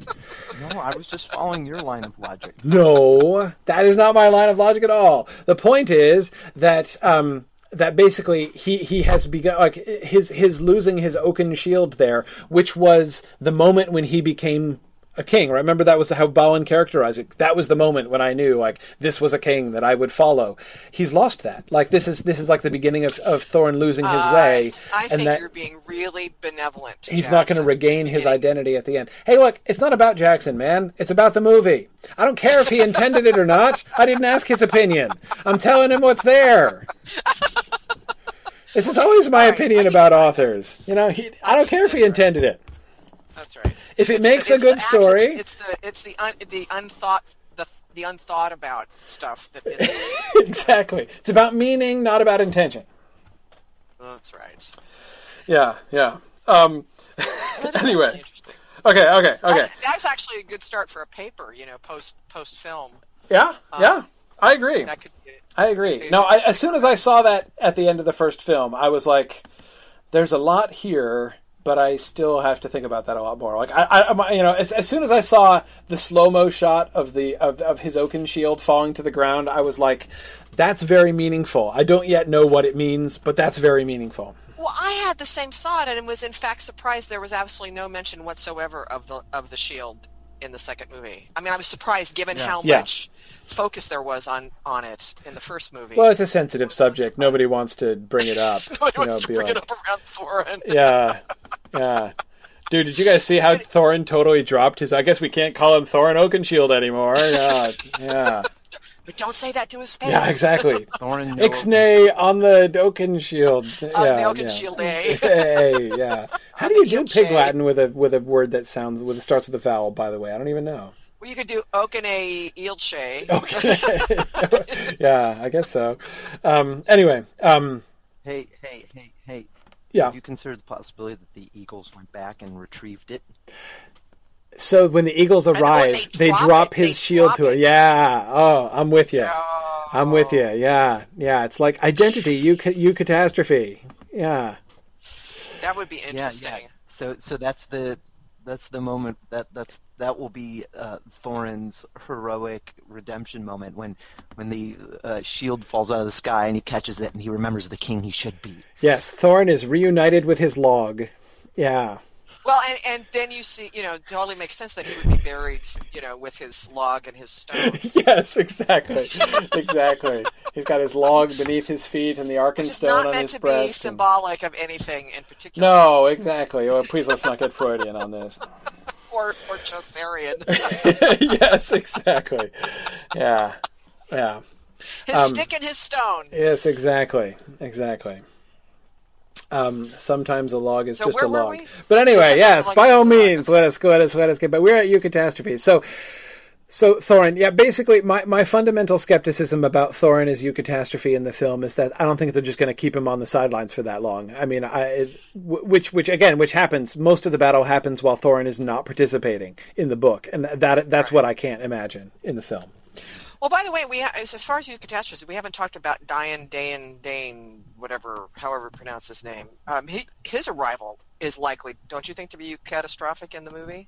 I mean, we may know he's coming, but they won't know he's coming, kind of thing. Yeah, that that is a really good question. It is possible that the arrival of the dwarves will be eucatastrophe mid battle kind of thing. Right. That's possible. Um, Turn the tide, kind of thing. right. I I tend to think guess- not. The primary reason I think not is that first of all, I think we're going to want Diane and stuff there to ratchet up the tension pre-battle, so that Pre-battle. Okay, you know you're we, we have gonna before the battle. Yeah, so that we have, you know, we can have either an actual battle, especially since I believe I predicted that the, the an actual battle was going to be joined between the elves and dwarves before the other battle. So I, I, I I'm I'm now obligated to say that I think that Dan is going to be there uh, in advance. But um, See, I was thinking he might be more like the Rohirrim on the Pelennor Fields, you know, where yeah, show up. yeah, I don't think so. I but I could see basically Beorn playing that role. Um, Yeah. uh, you know, Beorn being the functional equivalent of the uh, entire army of the Rohirrim. Um, that uh, basically I was as thinking Beorn may be more like the Corsair ship. right, right. Uh, yeah, exactly. Um, So just as they see the black sails coming and and uh, and tragically and ironically despair at the sight, so other people are going to see an enormous monstrous bear approaching and believe that that's a bad thing, when in fact it's going to turn out unexpectedly to be a good thing. Good. Yeah, I, I I see the parallel. I'm with you. I'm with you. Um, but uh, g- but basically, as with the Rohirrim, their their advent to the battle had a eucatastrophic element. Definitely, I mean, Yes. you know, it's but but it's it's it doesn't determine the outcome of the battle, right? You know, in the end, Right. it's not the deciding factor, uh, Right. and that's the same is true of Beorn. Right, Beorn arrives, and he's the one who kills Bolg, who kills the general of the of the Right. of the opposing army. But his arrival is not what is decisive. it's catastrophic in the sense of putting heart back into the Yes. Into the- yes. Yes. combatants, kind of. Yep. Yep. You know. Um. Um, um, Yeah. you know, one of the things this might I might be off sliding off topic a bit here, but about Thorin, you know, we were just joking about, you know, the log may fall from the eagle for the eagle and he'll remember his kingship. In the book anyway, doesn't Thorin pretty much stay crazy Thorin up until the time he gets his fatal wound? Isn't it the deathbed situation that kind of turns his Well, it's hard because, of course, like nobody like sits down for a heart to heart with Thorin while he's charging onto the battlefield. So, like, um, we don't really know for yeah. sure. But my personal, we have no man on the street with a microphone. exactly right. Yeah. Sadly, it was not the modern era where like every climactic event is interrupted by niggling sideline reporters who come and ask you inane questions in the moment. You know, to ruin the Thorin moment. You just won the Battle of Five Armies. Yeah, What are you gonna do exactly, exactly. going to Disneyland. Right. Yeah. We, we, I mean, surely we would have had uh, you know interviews with the generals on each sideline during the middle of the battle, so that yeah, no. Un- sadly, we did not have these advantages uh, back you know in, in these stories, but um, uh, it is my interpretation that Thorin's amendment happens then. Um, I do now. Happens the happens at his charge. Yes, that when Oh, okay, he thro- okay. that could, and and and, and the, my my primary reason for this for saying that is what seems to me the very important symbolic fact of the throwing down of the wall. Oh, um, right, right. They, they didn't have to do that. You know, they could have just jumped down or climbed down. Nobody was really paying attention to them. So, you know, the, the dwarves could have could have climbed scaled down with ropes and stood there, you know, and, and and formed themselves up and then charged, right? But the throwing down of the wall because that wall block because the gates of the king um, play a really important um, uh, role, you know, symbolically in the story. You know, that that that it's an important emblem of the Right. the kingdom of of Erebor um, in the Hobbit, and therefore the fact that Thorin has bricked up the gates of the king, um, and the way in which the bricking up of the gates of the king seems to me a very appropriate uh, sort of outward manifestation of Thorin's attitude at that time. You know, the way in which he is stonewalling, you know, Bard, even when Bard's claims are quite just, um, and his his uh, his his claims upon Thorin um, are are very reasonable, and yet Thorin will have nothing to do with it. He is showing, uh, uh, you know, he is showing an attitude which is the opposite of you know the former kings of the you know. At the gates, the king awaits. You know, they the dwarves sing in their in their revised song. Um, but we don't get, in fact, a king who is waiting at the gates, um, you know, whose hands are rich with gems and gold. Instead, we get a king who has blocked out the gates and refuses Right. to deal any gems and gold to anybody. And that's antipathetic to what the king is supposed to be. So when he throws down the wall and he charges out and says, "To me, elves and men, to me, oh That's my the kindred." that Kate says too is that he's also calling to the elves and men, not just to the exactly dwarves. exactly Yeah, so that just- now now you know the the actual speech he delivers to Bilbo I think you know th- there may be some things that he's only really realizing and processing there on his deathbed but um but I, I but I feel that the turn in his character happens at Do you the think we'll get another out. quotable like? But this that is not this day speech A like speech from Thorin. gave from Thorin Ooh. that can be turned into a meme for years to come. um I can see that. And if not from Thorin then from whom um Bard Ah, Bard maybe. I don't Tauriel? see anything else doing. Tauriel, actually Oh. Legolas. Yeah, no wait, no, no, Tauriel, hang on, hang with me here. Um, you know, uh, Miss, this is our fight. Uh, she's the one with the best big picture pep talk. I mean, her speech to Legolas is the closest thing we've gotten to that in any of the films. She's the one who, of all of the characters in the story, has been the only one who has both sort of seen the big picture and been outspoken. It's basically like mm-hmm. Tauriel, Gandalf, and Bilbo have been the three characters who are able to like see outside their own personal, um, you know, mm-hmm. interests, right. um, and that's what has differentiated them. Um, Bill, the, the, the main difference between Tauriel and Bilbo is that Bilbo doesn't speak it out. You know, he he he's right. rarely had that moment. It's one of the reasons that his speech um, at the end of the first film, both of his speeches. Um, well, no, primarily the speech that he gives right after they're reunited on the side of the mountain. Um, that's why that speech is really significant in that first film because he doesn't talk like that. He doesn't talk much at all. Um, whereas Tauriel does. She's outspoken.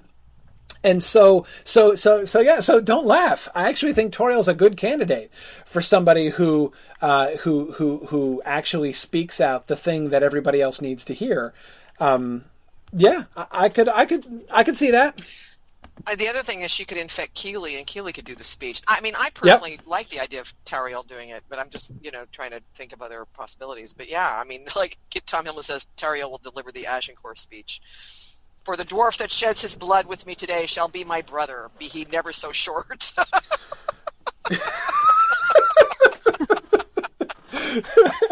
Tom, you are on fire today. Tom Hillman is on fire today. yeah, that's very good. That's very good. Yes. Yeah, though I suppose that Tauriel can't exactly deliver the like shall count his manhood cheap or a line either, right? really, for two reasons. I mean, her talking about manhood would be doubly inappropriate, I suppose. Now, you know, another person who could do it, because we have talked about him having a change of heart, is Thranduil, but I personally don't see that. I just, even with a change of heart, I don't really. No, e- even with a change of heart, I don't no. see him delivering a speech. No, no. Um, yeah, He's not really the speech making kind. No. Yeah, no. Anyway, uh, well, I'm hoping we do get some kind of like rally to the troops speech prior. Yeah. Be... I think what's more likely, though, again, given the build-up, given the fact that we're still in one way or another kind of expecting the Battle of Five Armies to happen suddenly, um, I mean, there was an option for the non-sudden beginning of the Battle of Five Armies. You know, that is, they have full warning of the Goblin army and and are bracing themselves for a, for, for for for the defense. In that right. case, we could have the opportunity for somebody to you know ride down the line like Theoden and deliver a speech. But if the orcs just come upon them unexpectedly, or if they're in the middle of fighting each other, um, yeah, there's not an opportunity for somebody to make a speech like that. However.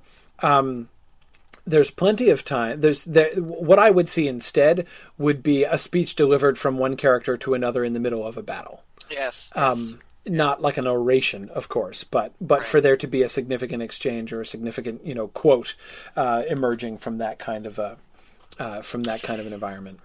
Now, don't pelt me with with something. Okay, vir- uh, virtually. I hate to bring it up again because we've talked about it so much, but where do you think the Arkenstone's going to be in all this? I mean, do you think it'll be in somebody's pocket and just kind of like forgotten about during the battle, or? Well, it.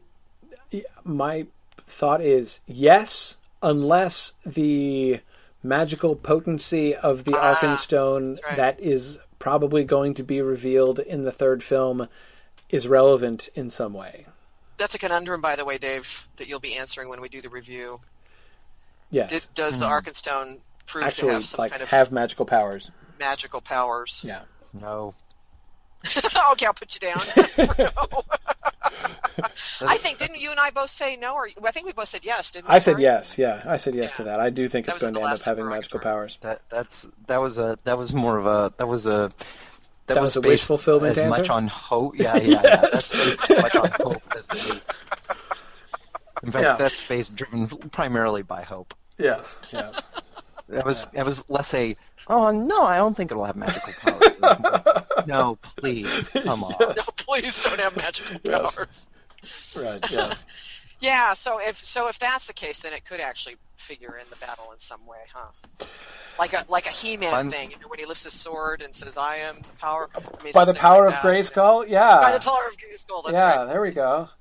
Um, By the way, I, by the way, let's stipulate that that holding it up and having all the dwarves get really excited and motivated and fighting harder doesn't, power. Doesn't count. Magic Yeah. powers. yeah, no, But a bat signal that brings Dain in could be magical, right? Yes. Like a bat signal, kind of, a, you know, a dwarf signal. Wait, are we talking? Are we talking?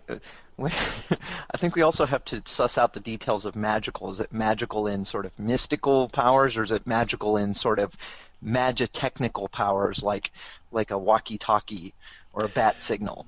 Well, actually, did, I think I brought up at some point, didn't I say something about how it could be a palantir? Oh no, yeah, I did. Yeah, you did. Um, Yeah, it could be. no, I.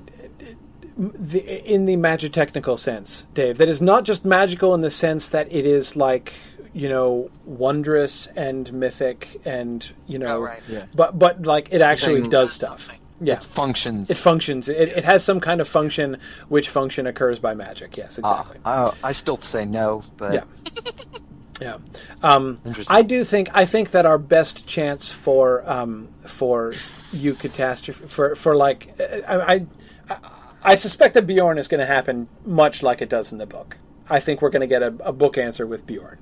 Um, the one wild card there is his connection to Dol Guldur, if any.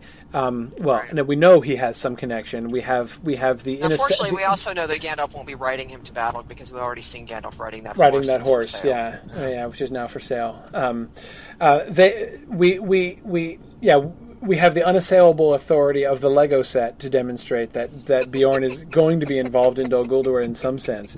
Um, but uh, we, but that, you know, so, so we, but, yeah, we have to keep that in mind. Um, but um, I have to admit, I am, I, I, I am so excited about the Lego sets this year that I've been like actually watching the When are- Lego sites when do waiting they for come them out? to. Be, I don't know, Yeah, man. this but I, fall, there's probably, nothing huh? more. You know, trailers are cool and everything, but I'm looking forward to the Lego release of the new Lego sets much more than I'm looking forward to the to the release of the uh, of the trailers. Maybe frankly. at Comic Con, Dave. Keep an eye out for Lego sets. At yeah, if you see anything, at Con- I you have to at least send us good pictures. definitely. Yeah. Yeah, yeah. If not, if not actual Legos. Oh, better. That's Hey, better. actual Legos, it would be even better. Yeah, yeah. Anyway, anyway, okay. So, um, we should, uh, we should, I suppose, move towards our riddle uh, because we've been, Oh shoot! we've kind of gone long here. This has been such an excellent Yeah. lecture on you know other things than just The Hobbit. right. Yes. We, We've been we've been mired in mired in um, uh, um, The philosophy of yeah. fiction writing. yeah. Exactly. Exactly. Um, okay. So. Our big, the big question is, you know, the big question we've been beating, you know, we've been sort of beating around this for a long time is who dies in the Battle of Five Armies. And let me say right at the outset, anybody who receives a mortal wound in the battle and dies afterwards counts. Okay, so Thorin still getting a deathbed scene afterwards still counts as dying at the Battle of Five Armies. Let's not, we're not we're- result we're not getting into into hair splitting here. Um, so, uh, so okay. So our so first before we do the riddle, because our, our our riddle is going to be about dwarf deaths in particular. So before we get to dwarf deaths, let us address non-dwarf deaths, um, and uh, the primary questions there obviously are elf related. Um, Tauriel is Tauriel going to die? Yes. yes, I think she is. Yeah, I think I started predicting her death about five minutes after I discovered her existence. So I have to remain consistent with that. Um, uh, but uh, um, but yeah, I think that I think that I think that she's gonna. I I, I think that she's gonna die. Um, and I don't think this for. Um, I think that arguments in favor of the death of a character based entirely on like consistency reasons, like well, Tauriel wasn't around in the Lord of the Rings, so she has to die. That's there's some legitimacy to those arguments, but I find them kind of weak. Like that's not a good reason for her to die. She needs a good reason within the context of this story to die in the Battle of Five Armies. Um, and I think that that reason exists. I think the reason exists for um, for the effect that it's likely to have on Legolas and the way in which the role in which that can play the role which that can play in his own growth. But of course, how awful is it to say, like, the important thing about Tauriel's death is the effect that she has on Orlando Bloom, but rather um, that. Uh, f- for her own sake, for the role that she as a character is playing in this story, there is an extent to which her death is the final expression of the speech that she was giving uh, to Legolas, you know, uh, uh, on that little eyot or whatever, wherever they were uh, in film one. Um, that is to say, to, to show that she is she is willing to you know to give her life uh, f- in this cause that she has been that she has been arguing. Um, that there's a way in which her death on the battlefield, I think, is going to give a kind of authenticity to the the argument that she's been making, which is obviously um, been been shown to be countercultural to the elves. Um, and I think that her death on the battlefield is sort of going to be the final, um, uh, the final sort of demonstration that she's right and they're wrong. Basically, you know, uh, you know. And, and so, and, so anyway, so so that's why I think I think within this the context of this story, her death has the opportunity to be really very meaningful. Um, and then you add the fact that Kili's likely to die too. So then we'll get like a, you know, the the sort of star-crossed and never, you know, f- never never fully consummated in a literal or figurative sense relationship between Kili and Tauriel, um, uh, you know, and, and, and the two of them dying on the battlefield. This this uh, I think is something that could really work well in several ways. Yeah, so yeah, I could see her her death um, being the final turning point for Thranduil and Legolas in terms of joining the war. Yes, yes, or maybe they go in opposite directions. Yeah, because of course it's possible to respond to it and to say, "See, this proves her wrong." Right? This is exactly why I'm an isolationist. Ah. Thank you very much. Um, uh, so, I mean, I it, it's conceivable that maybe Thranduil never changes, and maybe in fact this whole experience hardens him, and he goes and he goes back and he's like, "Well, that's the last time I ever leave this cave again." Um, right. I, I doubt it, but I could see that. I mean, I think that, that it's it's it's a kind of narrative that you know that functions. You know that would make sense. Um, but uh, anybody else? Um, any other non dwarves besides Tauriel that you think has a has a has a good chance of dying on the battlefield? What, can we are we are we um, does our scope of of deaths con, uh, consider Smaug's attack? Because I'm I'm sure. definitely thinking a bard daughter or two. A bard daughter yeah, or two, yeah, yeah, yeah, I was I was thinking that too. Um, just to to you know, thinking again, like I, I, was saying, what Tolkien does in the book, the way that he goes out of his way to um, to sort of make the the disaster, you know, the the the human cost of the destruction of Esgaroth really hit home. Um, the most powerful way to do that in the film, I believe, would be would be with uh, with with a dead daughter. Absolutely. Yeah, but but we should, I guess we should focus on Battle of Five Armies today. I do, you know, I do also think Radagast is not long for the world, but I don't think that'll happen at Battle of Five Armies. No, Saruman's already be... killed him at the Battle yes. of Guldur. Yeah, yeah. Um, I'm kind of wondering. I sort of feel like the the Master and or Alfrid, um, but again, not sure whether that'll be Battle of Five Armies, Smaug's attack, or yeah. starving in the wilderness. Um, pointing elf. I think he's in trouble. You're saying you, you wouldn't be selling a life insurance policy to Pointing Elf right now? No. Yeah. No. Uh, yeah, I hear you. I hear you. Pointing Elf, the red shirt of the Hobbit. Yeah, yeah, yeah. Um, um but yeah, I, um, I, you know, maybe you also in terms of named characters, I think um, I think. How about Alfrid? Do we think Alfrid? Azog and or Bolg. Yes. Oh, um, hopefully yeah, Alfrid, both of those. Uh, Alfrid again. Alfrid and, and and the Master. I I guess I'm not sure. I feel like one or the other, or maybe both, will both die, but I'm not. Sh- but I, I don't. I don't. Uh, be skeptical if they were actually in the battle. It's I'm hard to pretty sure imagine Alfrid Yeah. anywhere near the battle. Yeah. Oh yeah. I mean, Um, yeah, he doesn't really seem like a, I'm going to put on armor and join the ranks kind of guy. Uh.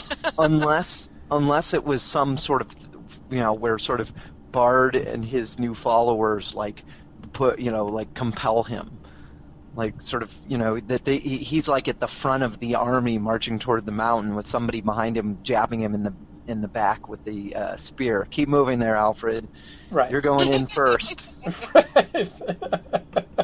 Alfrid is the Um, one man cannon fodder of the of the army yeah of Lake I, Town. I- that's the only that's the only circumstance under which you could reasonably expect him to be to go near the battle Agreed. Yeah. Agreed. Um, um, yeah. No, I don't think.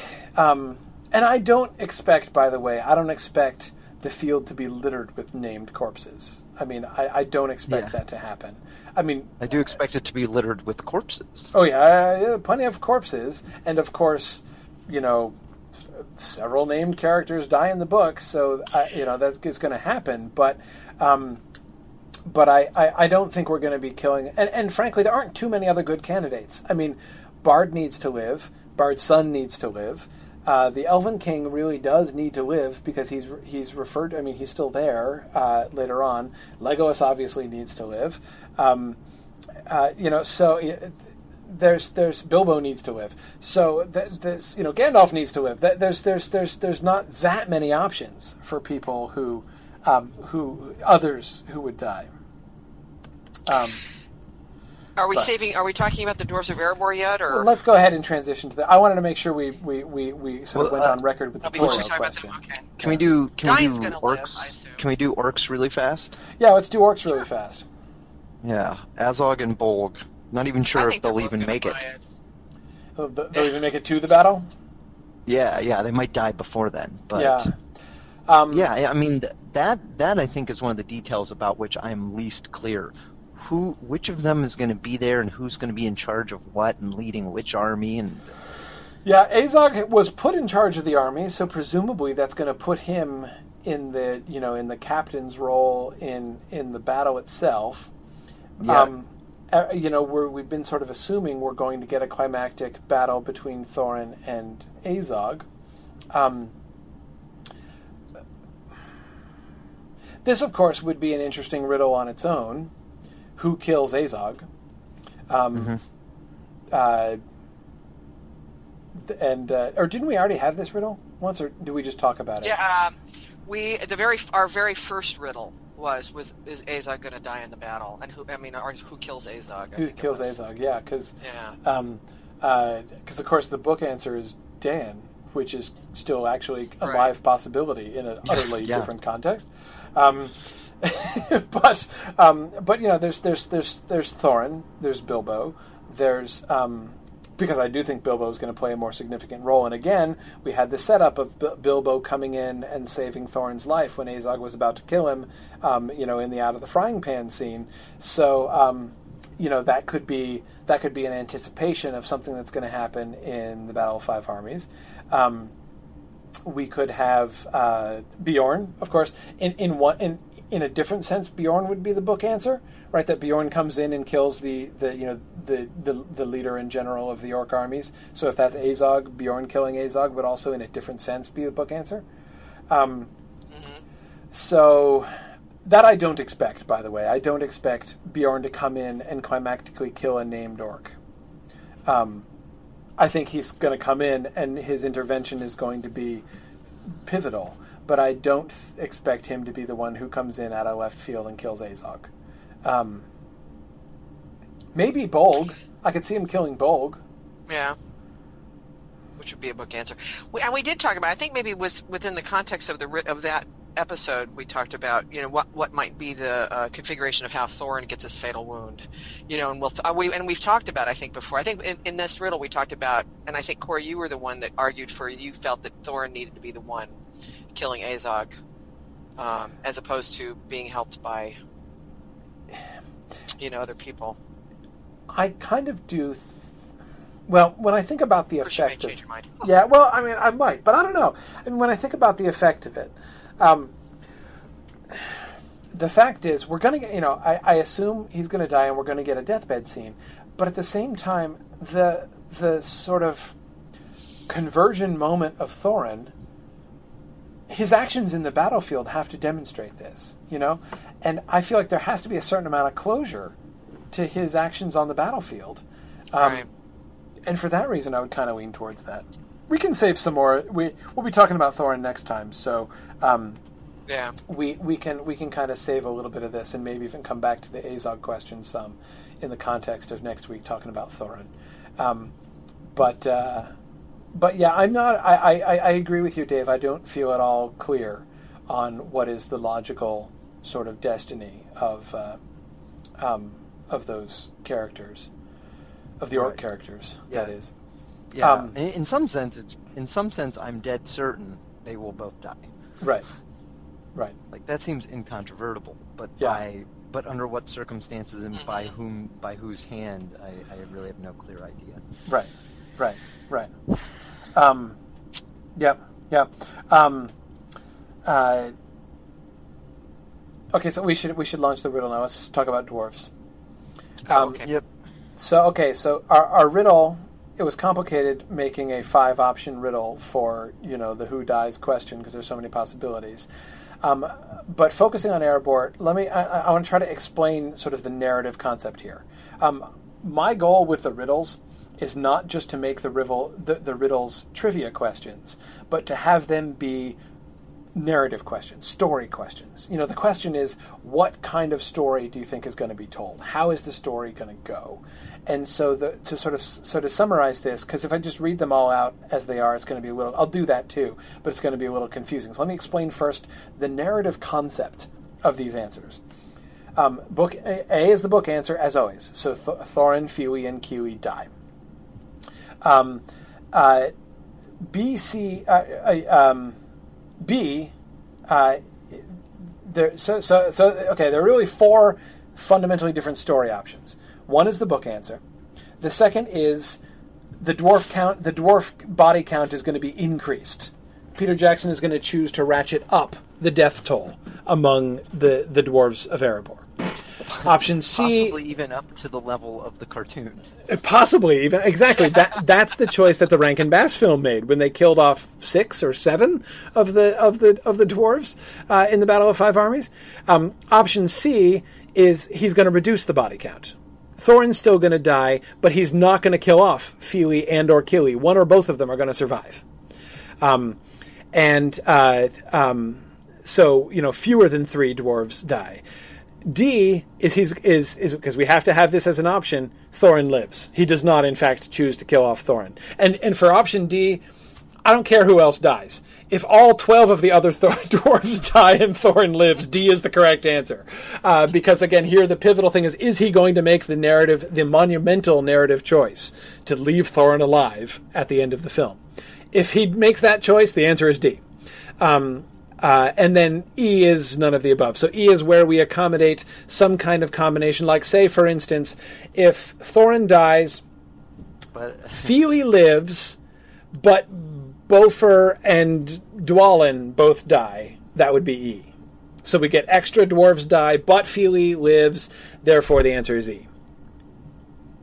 So again, so A and Dori usurps the throne. and Dori usurps the throne. Exactly. So, so, so, so again, A, book answer. Everybody knows that.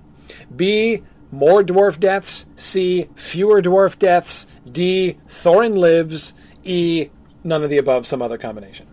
Those are our So, options. um, so, so, uh, um, uh, and, and I do mean dwarves in the company. We're only talking about the thirteen here. Dain Yeah. doesn't count. So dwarves talking there about aren't. Dain. Just the thirteen dwarves. Yeah. So I think I think um, yeah, really the only person, as Andrew McLaughlin points out, the only person, at least using um, uh, Lord of the Rings film continuity as our guiding light, the only person we can confidently, the only two people we can confidently say won't die are uh, Gloin and Balin. Right. Right. And I don't remember if they mentioned Bofur in the, but but we know, but we have evidence. We know Gloin must Oh, and survive. No, Nori. actually, Oh. Gloin already had a.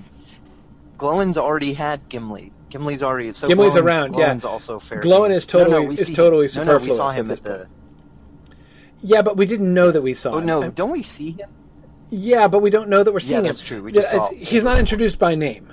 Um, so I, I, I don't I, I, don't feel that Jackson is bound by consistency with the Fellowship of the Ring film to keep Gloin alive. Now again, in, in the book, No, yeah, I the mean, only, the only person. Yeah, the only person he has Yeah. to keep alive is Balin because we see his corpse or see his, his tomb. in yes, in Moria. Yes, exactly, exactly. Um, yeah, Um, Yeah. But but several people also did ask the question. Just I, I don't think this is a crucial point to the to the delineation of the riddles, but sort of what do you imagine happens with Dain if um, Kili or Fili lives? Well, I would have to assume. I mean, we'd have to assume he doesn't become king. So, I mean, yeah, it's it's the the question of the succession. That's one of the reasons why I think um, option C option C is not just a choice to kill off fewer people, but it's also the choice. It's it's it's it's going to have significant consequences because Right. if Fili or Kili live, we have an heir. Again, Jackson isn't required to stick to the books in that regard No. because no mention is name made of Erebor or the or the El, you know, Right. in, in, in Lord of the Rings movies. Right, exactly, exactly. So, so you know, and, and it's yeah. There's there's no, I don't think there's any external compulsion upon him to prevent Fili from becoming king, for instance. Right. Um, personally, I still think that that Kili is is doomed for death, primarily because of his relationship with Tauriel. I mean, like it's Yeah. it's like the two of them dying on the battlefield is is is pretty much the only kind of happily ever after they can have. Um, Well, happily, very briefly, uh, is not is different from happily ever after, I suppose. right. But um, and we've been told that it's a pretty it's a pretty tear jerky. Yeah. Is, if I recall Yeah. right from the interview so far. Yeah, so no, I mean, I, I definitely, um, I definitely, I definitely do think that um, he's. I mean, I think Kili's survival is deeply unlikely, but Fili, especially with the setup that we have, drawing attention to the fact that Fili is his heir. Um, Right. That's not even mentioned in the book, by the way, until like after their deaths. I mean, nowhere does it say like you are my heir and you shall take over from me. Like, there's no sense of like Thorin grooming Fili um, in the book but we do get that reference in the film. So so yeah, so you know that's that's um seeing Fili take over for his uncle could totally happen. By the way, I apologize for my typo in A. Fili and kill. Fili and Cole. Thoroughly Fili and kill. Yeah, you're making Kili look Welsh there. You know, yes. vowels optional. Um, uh, anyway, um, I'm not making fun of Welsh, by the way. I love the Welsh language. It's just Actually, it would be kiss. Yeah. Welsh. exactly, exactly. Um, No, that's a really good point I hadn't thought of. You know that Fili actually, logic. I mean, could actually live and take over as king in in Jackson's universe. Why not? Yeah, it could happen. It could happen. Um, uh, yeah, yeah. So I So don't even want to think about D. Well, first of all, I, I just think D is so unlikely, uh, just based on what Armitage has said so far. Yeah, I, I have so and far. and I mean, and I really there's. I, know refuse that- to accept I refuse that's to even accept. a possibility. Yeah, yeah, no, I, Yeah. I, I, I, I do too. I, there's no way I can believe that. But again, primarily, it's. I know that people have continually said about the Hobbit films in particular, these films have just left the books entirely behind, and I have again and again argued no they don't. They do different things they add different stuff but they have never just forgotten the books. Um, and to leave Thorin alive would be the exactly the kind of fundamental change yeah, that they haven't made. I mean, I don't. Th- I, I I still say that I don't think there is an, there has been any change to the plot of the story um, from the you know in their adaptation from book to film in The Hobbit. There is no change that they have made, which is in my mind comparable to the change that they made with Aragorn's character to have him have like turned from that path years ago, um, you know, uh, and him being like unwilling or reluctant, and reluctant and for Boromir to have heard of him before, and uh, like th- th- that change to Aragorn's character in the Fellowship of the Ring. Um, is I think a more profound departure from Tolkien's story than anything they've done in The Hobbit, um, and having Thorin survive would be would be comparable um, Right. in in what they're doing. Um, both Philip and Kurt are bringing up Faramir's. I disagree. Um, I, I, I disagree. Th- th- he comes right up to the precipice, but Faramir in the end does let them go and say, like the, the, the interlude of Faramir saying, "I'm going to bring you back to my father," um, is an exaggeration of you know, basically Peter Jackson is exaggerating Faramir's daddy complex and is pulling Faramir down about eight pegs uh, of of greatness.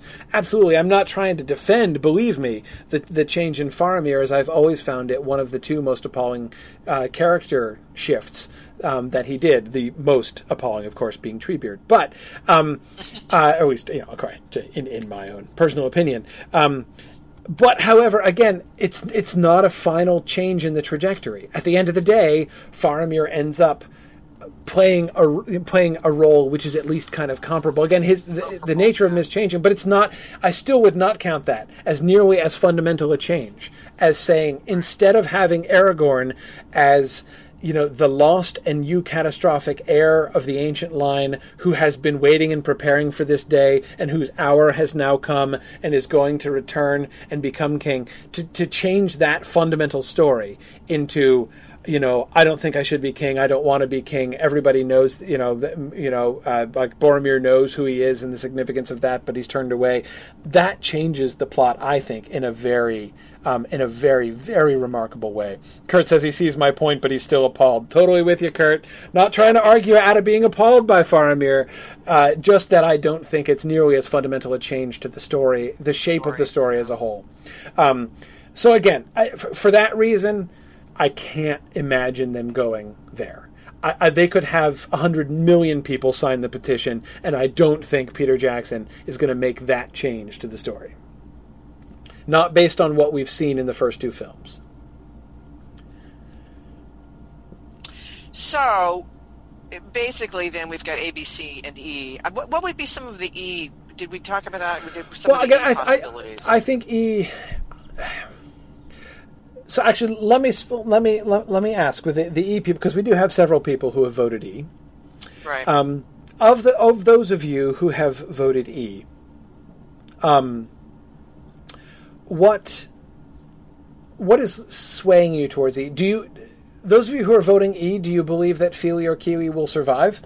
Is that is that part of your thinking? Because to me, that's the Correct. primary manifestation of E, right? Is if like Fili or Kili die, but other dwarves die. So like Fili lives, but Bofur dies, for instance. You know that would be that would be an E answer technically. Um, well, we do have. I mean, C. Fili can live in C. right, but every, but all the other dwarves have to live too. You know, C is the Oh, fewer right. total deaths answer. that's right. So that's right. That fell off. Yeah. right. now, now nobody has voted for C yet. Um, Right. You know, we, we're still sitting at zero on both C and D. Um, No one thinks people will live. Nobody, yeah. So everyone's everyone's very uh, pessimistic about the life expectancy of dwarves in this film. Apparently, there's uh, nobody taking a cheery view of this. Um, so everybody, So, so, Andrew so- McLaughlin says he's going for Thorin, one of the Elis, and one or two of the other dwarves. He's okay, right, right, yeah. So that so basically, if you think Fili or Kili is going to live, you think that's only going to happen if other dwarves die too. Right. so and that, we're still going to have at least the same net body count. Still a minimum of three total dwarf fatalities. Yeah, yeah. Uh, Sarah Lagarde argues that uh, that Jackson is still like it still has a tinge of of Gur Martin, uh, and that uh, we're going to increase the body count. Therefore, um, and she points out, you know, Jackson did kill off Haldir in the Battle of Helm's Deeps. You know, so we do have the precedent of let's let's kill off another character who you know obviously wasn't killed off in the book um, in order to. But see, I've, my problem with the Haldir parallel is um, uh, is that Haldir's death. Nobody else died in the Battle of Helm's Deep. I mean, lots of there are lots of corpses, but no other named characters died in that battle. Um, so, in order to convey the loss, you know, in order to have grieving, other than just shots of extras grieving, over people. They can still do that. You know, like the very effective moment where we had the, you know, we showed the women and children huddling in the caves, right? Uh, terrified. You can also get, you know, uh, evocative pictures of like, you know, a 12 year old boy in armor crying over his, you know, weeping over the body of his father at the Battle of Helm's Deep. You can do that kind of thing. But it seemed like, you know, the killing off of a named character was clearly a move that they, you know, that that that that sort of, you know, raised the profile um, of the of the you know the, the, the grief and loss element of the battle. Um, but you know, we've got, you know, we start off by default with, uh, you know, you get three deaths for free uh, before you have to start paying for extras at the Battle of Five Armies. You know, uh, so so we've got we've got we've got plenty of grief and loss uh, even before we really roll our sleeves up and get working here. Um, uh, that's yeah, I think yeah. I think uh, I think um, Bask pulls off extras just so they can save on animation at the end. yeah, yeah. Now, Um, somebody, somebody here. Okay, so some, I, I, okay, wh- I'm trying to think who it is. Says that they think Ke- Fili will live, yep. but in which case that would either be C or E. C or I'm E. assuming that person must have either not voted yet or voted E because we did, still don't have any takers for C. I mean, if you think Fili's going to live, C would be no other dwarfs die, which I think is totally feasible in Jackson's. I mean, like Haldir is a good example. He died, nobody else really did that we knew of. You know, Right, right. Yeah, I mean, I, I, it's um, it is interesting. I mean, basically, essentially, the fact that nobody has voted for C yet tells me nobody believes that Jackson is going to reduce the body count. right? yeah. That there's going to be just an action, an absolute re- reduction in the number of, of major Because deaths. that would be only two dead. Yeah. Right. yeah, that would be o- only one or um, two deaths. Or well, it's Fili and or Kili lives. Yeah, so, yeah. Oh, that's right. One So- or two. Yeah. Yeah, Let's think this through. I wonder what the, um, I don't know why. Like my inclination here is to go with is to go with either A or B. Um, just sort of first blush, the the way most of the the listeners, Right. live listeners are. But there is a part of me that feels like there's a pretty good chance that that feels like they've set things up for Fili or Kili to live. hmm Mm-hmm. Mm-hmm. I'm gosh, I'm in Um, exactly the same boat you are. Do you have Dave. That's arguments for great. Kili? I mean, I was Kili, making my uh, argument that. Kili is doomed for death. Do you think? Yeah, yeah. Do you see a Yeah, reason actually, to, to, to, to keep I him think it's alive? Fili. It's Fili, You think it's really. That's where I'm at. Yeah, I Yeah. think Kili's going to I- I die, think- but Fili, whether Fili dies or not is. Fili is our long term, I think our best long term investment here. Yeah, I think I think Kili Kili set up for a tragic death just because, um, yeah, he's gotten too much too much uh, character development time. Yeah, yeah, exactly. Um, Not to mention uh, the fact that he's got a mom who loves him and is worried about him. You know, That's so right. that- That's that's, right. So he's almost yeah, Well, no, certainly- only- Fili doesn't have a rock. I mean, come on, mom. yeah, yeah. Mom, The only, Jeez. the only, mom the only obviously has is- favorites. The Yeah. only thing is, I feel like, I kind of feel like there is a reasonable narrative case to be made for either Kili or Tauriel surviving. At least, I, I, I guess there's a variation of this where one of them dies early and the other one dies a little bit later. But I feel like if they if they both die on screen in two in, in rapid succession, there's not enough time. There's no time left for for appropriate sort of for, for that death to sink in for the, the audience, for for the characters to mourn the death on screen. Yes. And and I feel like and I feel like I mean you know um, uh, Tauriel's. I guess there's other characters that are that are that are that could mourn. You know, Legolas will certainly mourn Tauriel. Um, Fili and, and other dwarves will certainly mourn Kili, but but not in the same way that Tauriel will mourn Kili or Kili will mourn Tauriel. And so that that's kind of the, that's sort of the one the one kind of justification I could come up with with Kili living that that sort of line of reasoning of like Yeah. You know like we need we need him he needs some serious screen time to be really sad and upset that Tauriel's dead. Well, I mean, he could he could mourn her, but still, I mean, for a very short time, and then also die. Right? I mean, we can still see him mourning her death, but then you know he ends up buying it. Now, I do have another option for Keith for Fili dying, which is actually pointing to the very same scene that Corey was talking about Yeah. that would justify Kili, Fili living, which is in that same scene with Thorin. The reason he stays behind, in spite of being the heir, is to support his brother. Yes. I could see Fili dying on the battlefield i- i- as he's trying to protect Kili from Self-sacrificially. Yes. Exactly. Yes. So I mean, that scene could set up either way, really. Yep. Yep. I Um, can definitely see. I mean, I can yeah, certainly actually- see that.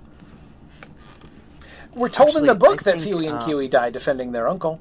You know, They I do. mean, That's right. They so, do. yeah. Yeah. Yeah.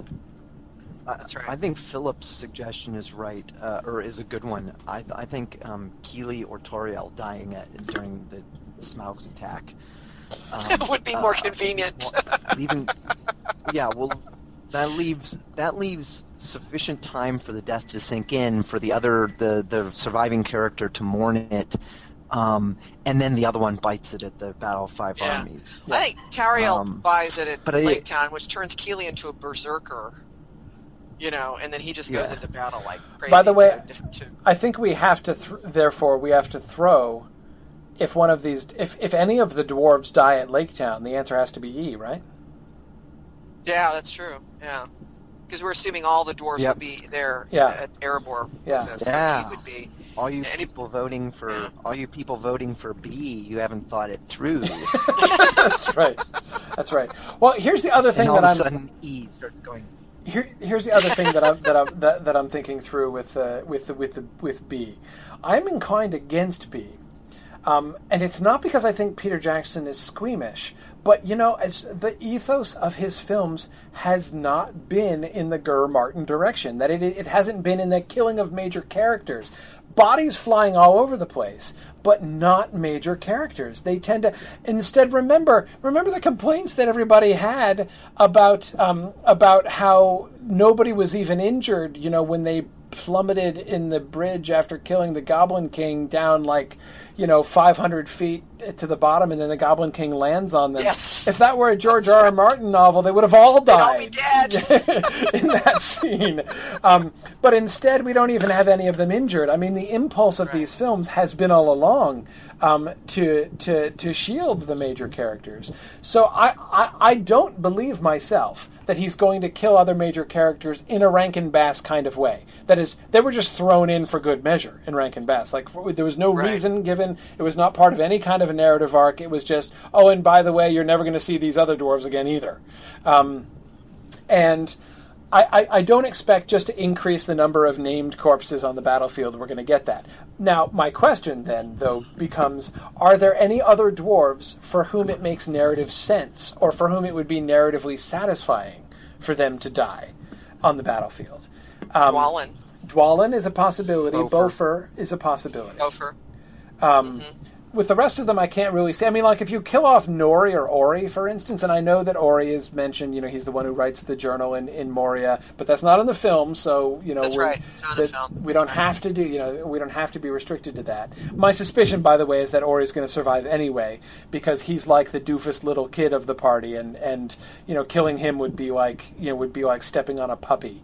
You know, so I don't think right. Peter Jackson Nori, do that. Nori could, I suppose. Nori could die, but again, it, that would be a meaningless thing. You know, just uh, it wouldn't accomplish anything to have Nori die. Yeah. Bofur, we've invested enough in Bofur's character Right. um, that his death and could Dwalin be would be like a. Klingon's death. You know, he'd he'd go Yes. into battle. Yes. and he'd He would die you know, like a 50 Viking. Orcs. Absolutely, Yeah, exactly. yeah, yeah, yeah. I, I could see Dwalin dying a Viking kind of death, um, but Dwalin is well on his way to Stovokor. yes, yes. You know, the Klingon.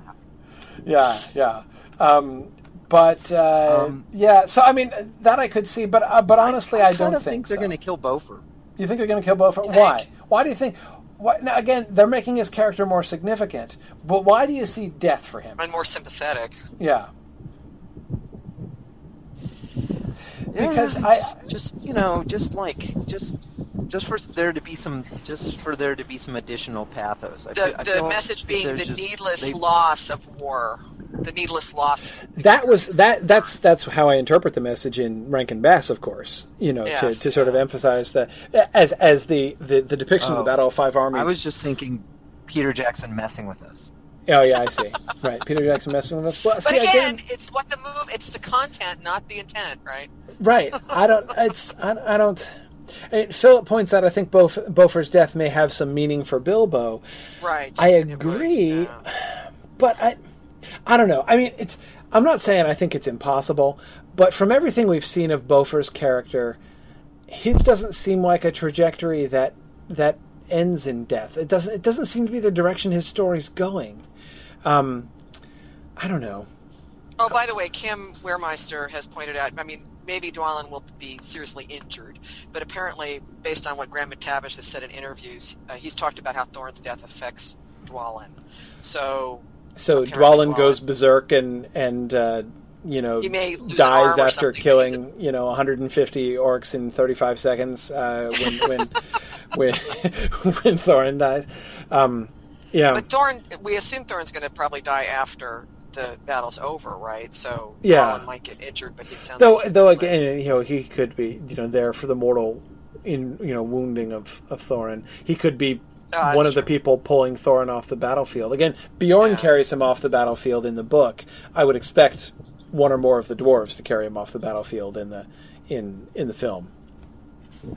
Um, So, um, so Corey, if I'm reading your your reasoning correctly, you think that you think that C is more likely than E.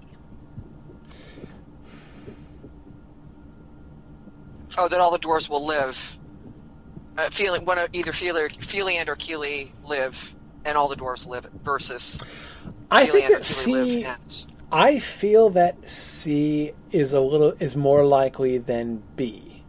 When I ask myself which direction do I feel like the arrow is pointing towards the preservation of named characters or the destruction of named characters in Peter Jackson's films as a whole and the way that they handle these, I would say it's pointed in the direction of the preservation of named characters.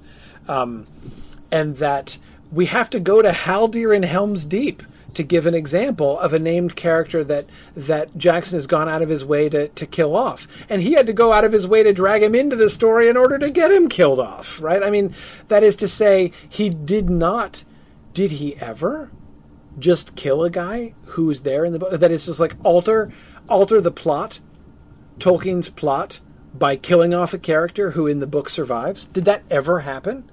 in the Lord of the Rings films. I don't remember it ever happening. I might be forgetting something, but I've been trying to think. I've been thinking. Of I don't think it does. I don't think he ever just killed off an extra character who in the book survives. Um, so, so this is why I'm having a hard time believing in B. I could be convinced. I could be convinced that um, that you know because of the particular the particular you know storyline trajectories of some of the other dwarf characters who had basically no trajectory of their own in the book. Um, characters like Bofur is the is the is the obvious example of this. A character who's been given um, a kind of independent life and story in the film that he did not have at all in the book. Um, therefore, because he has been individualized in that way, that Jackson could decide that his story is going to culminate in death on the battlefield, whereas it didn't in the book. Um, I, that that's that's um, I, I could believe that. So you know, I'm not I'm not like shouting down B as an impossibility in the same way that I would shout down D as I believe a functional impossibility. Um, but I don't expect it. I, I, am not I'm not viscerally convinced by the arguments for the death of any of the other dwarves in the party other than the big three. That is the three who die in the book. Um, I, I'm willing to believe it's possible, but I'm not convinced. And um, so I so for me, B is out, D is out. So for me, uh, I'm thinking A, C, and E. Um, and E, I'm skeptical of for the same reason, because again, he'd have to be choosing to kill off one of the other dwarves for for what I what I would feel was a good reason. And since I haven't seen that reason enough to make me choose B, I'm not I'm, I'm not going to choose E either. So again, for me, the question is A or C. You don't accept for good measure as a, No, I don't uh, accept for good measure. I, I mean, and again, and and, and, and, and in saying that, I'm saying that not because I guess here I'm I'm breaking my own my own uh, my own uh, uh, uh, po- my own new policy of uh, voting for awesome instead of likely. But my, my, my rationale for that is just simply through, you know my analysis of the other five films and saying what seems to be the trend, what seems to be the t- what kinds of stories are these the kinds of stories? Because it is. I get to, to briefly go back to uh, you know our recurring sub theme of this entire episode, namely George R. R. Martin. Um, the fact that George R. R. Martin so often kills off his major characters. It's it's not it's just a quantitative difference. It's a it's, it makes it a different kind of story um, a fundamentally different kind of story that I experience very differently as a reader. Um, that's why I don't accept for good measure. Because if you're going to kill off a bunch of named characters, you've made a serious choice. And this is what I dislike so much about the way they do it in the Rankin Bass, is that they do it, but they're wusses about it. Right? They just drop in a single line of dialogue. Oh, FYI, these other dwarves also died. Oh, uh, yeah. Gosh, isn't that sad? Yeah. Um, right. Like they don't really they, they don't really push their chips to the center of the table, and you know, they make the choice, but they don't really they don't really they don't really follow it up. I, I think that that's that's that's a that's a wimp's way out. Um, but Hey, uh, what yeah, converse yeah. question? Um, what about the converse question? Uh, Jared Michael brings this up. Does he ever does he ever give reprieves to characters who die in the books? Can we think of any examples of? I haven't been able to think of anybody.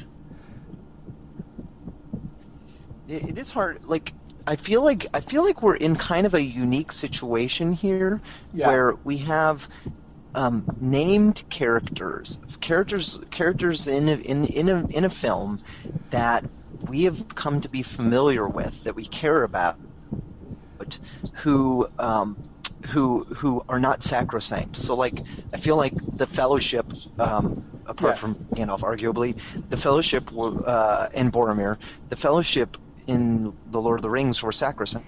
Right. Like you could not kill any of them. Same thing with like characters like Éomer and um, um, and Faramir. I guess you know. I guess maybe you could have seen them killing Faramir. Maybe I don't know. But uh, eh, you know, like I feel like I feel One like could say they might as well have. But anyway, sorry, sorry, I got it. just. Yeah. But anyhow, But, sorry. um, yeah, yeah.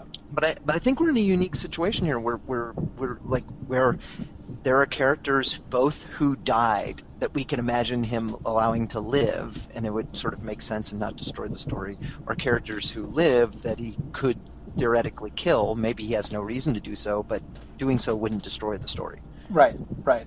Yeah, I agree. I agree. I, I, I um, uh, and I've been thinking, and I can't think of the converse question that, that, that Gerald was asking. I can't think of anybody who uh, dies in the book that stays alive in the film. Um, it's really. Pre- uh, I, by the way, I did think of another named character whom Jackson kills off in The Lord of the Rings and who lives in the book. The Mouth of Sauron. Aha. That's not really a major example. But there you go. That was an extra death. Uh, he lives in the book. Um, but like again, that's how far. That's how far we have to go. Azog got a reprieve. Azog got a reprieve, right? Exactly. Azog, there you go. Azog lived. There you go. Oh, there you go. That's right. That's right. Yeah, Azog. Of course, we're overlooking we the don't know obvious. Azog, who don't know if dies in the book, take, but he lives in the film. Absolutely. There you go. QED. Um. Yeah. Yeah. No, I can't. I can't. I can't think of anybody else. Um. But I agree with you, Dave, that we this we can't just simply point to that precedent and say, well, so haven't we just pretty much proven that the answer is A, right? That you know that in fact the track record over five films is that Peter Jackson has in fact, when it comes to death toll um, and the, the death of named characters, stuck almost exactly to the books on both in both directions. yeah. Um, Yep. Yep. but I don't Yep. think, for It- exactly it- the reasons that you argued. Yeah. Yeah, going strictly by precedent, the Yeah. only really acceptable answers are A and C. Yeah, exactly. Strictly by precedent. Um, uh, but and, and, and I I'm, I'm being very strongly influenced by precedent here again primar- primarily in thinking about in the terms that I was trying to explain thinking about the nature of the story sort of the the, the, the, the quality of the story um, and I have a hard time thinking he's just going to suddenly flip a switch and become George R. R. Martin in film three when he hasn't ever been that in any of the rest of the stories, and because it would be a story shift, and I don't anticipate that kind of shift, so I don't believe in it. Um, and I certainly don't think it would be awesome. So I'm not voting for it on either on, on either ground. Um, I'm going C. You're going C? I'm going C. And the reason I'm going C, the reason I am in the end going to choose C over B, or over A rather, is that I don't think it's going to be squeamishness, but I think it's going to be. I think that Dain is going to be is too peripheral a character. I think that the the the the storyline of the restoration of the kingdom of Erebor has been too central to this film and that having this mm-hmm. random dude who just mm. came out of nowhere Right. and it's like, oh, and by the way, he's distantly related to Thorin. Let's make him king under the mountain at the end, and then call that a happy ending and say, see, look, hooray, the kingdom of the dwarves is is, is recovered. That'll be technically true, but I don't think it's really going to hit home. In order to have a restored kingdom, Especially yeah, we're going to yeah, need the line. Of, especially especially given what we've especially given what we've heard about him, where Yes. it sounds like they're going to make him a somewhat farcical character. right, right, or at least Um, I think you're right, and yeah. they've really set they've set they've set Fili up as like a noble character who makes the right decisions. yeah, yeah, yeah. See, yeah, Yeah. And you're right. I mean, the uh, the the uh, self-sacrificial role could go to Tauriel as, as far as Kili dying. Yep. You know, she could die sacrificing for him. So Fili. Yeah. I mean, I could definitely see Jackson keeping Fili alive and, and having him become king.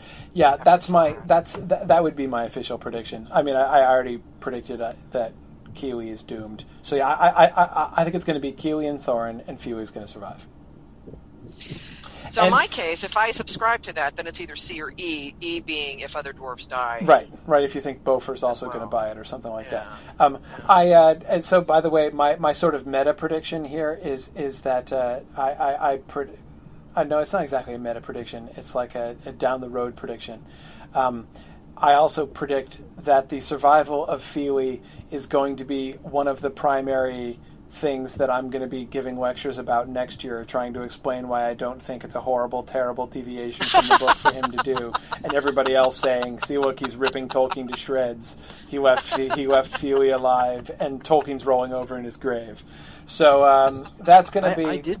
I did Fili survival is going to be my my uh, my Kili and Tauriel relationship thing for next year. That's that's Yeah, my that's my yeah. other Right, free everybody will forget free bonus prediction there. Yeah, I did right. want to ask. Like, do you think? Do you is that something? Do you think will infuriate people? Yes, absolutely. Um, Yeah, I, I- agree. It my- doesn't infuriate me though. my prediction of the Doesn't occur to me infuriation of people is much more confident than my prediction of that actually occurring. but um, I'm confident that if it occurs, it's going to infuriate people. I feel very confident of that. Yes. Yeah, yeah. Actually, people's reactions to that are completely predictable. We know exactly. yeah, I really think so. I really, I really do think so. Maybe you know who knows? Right. Maybe um, I, I, I, I'm yeah. saying C as well. You're saying C as well. All right.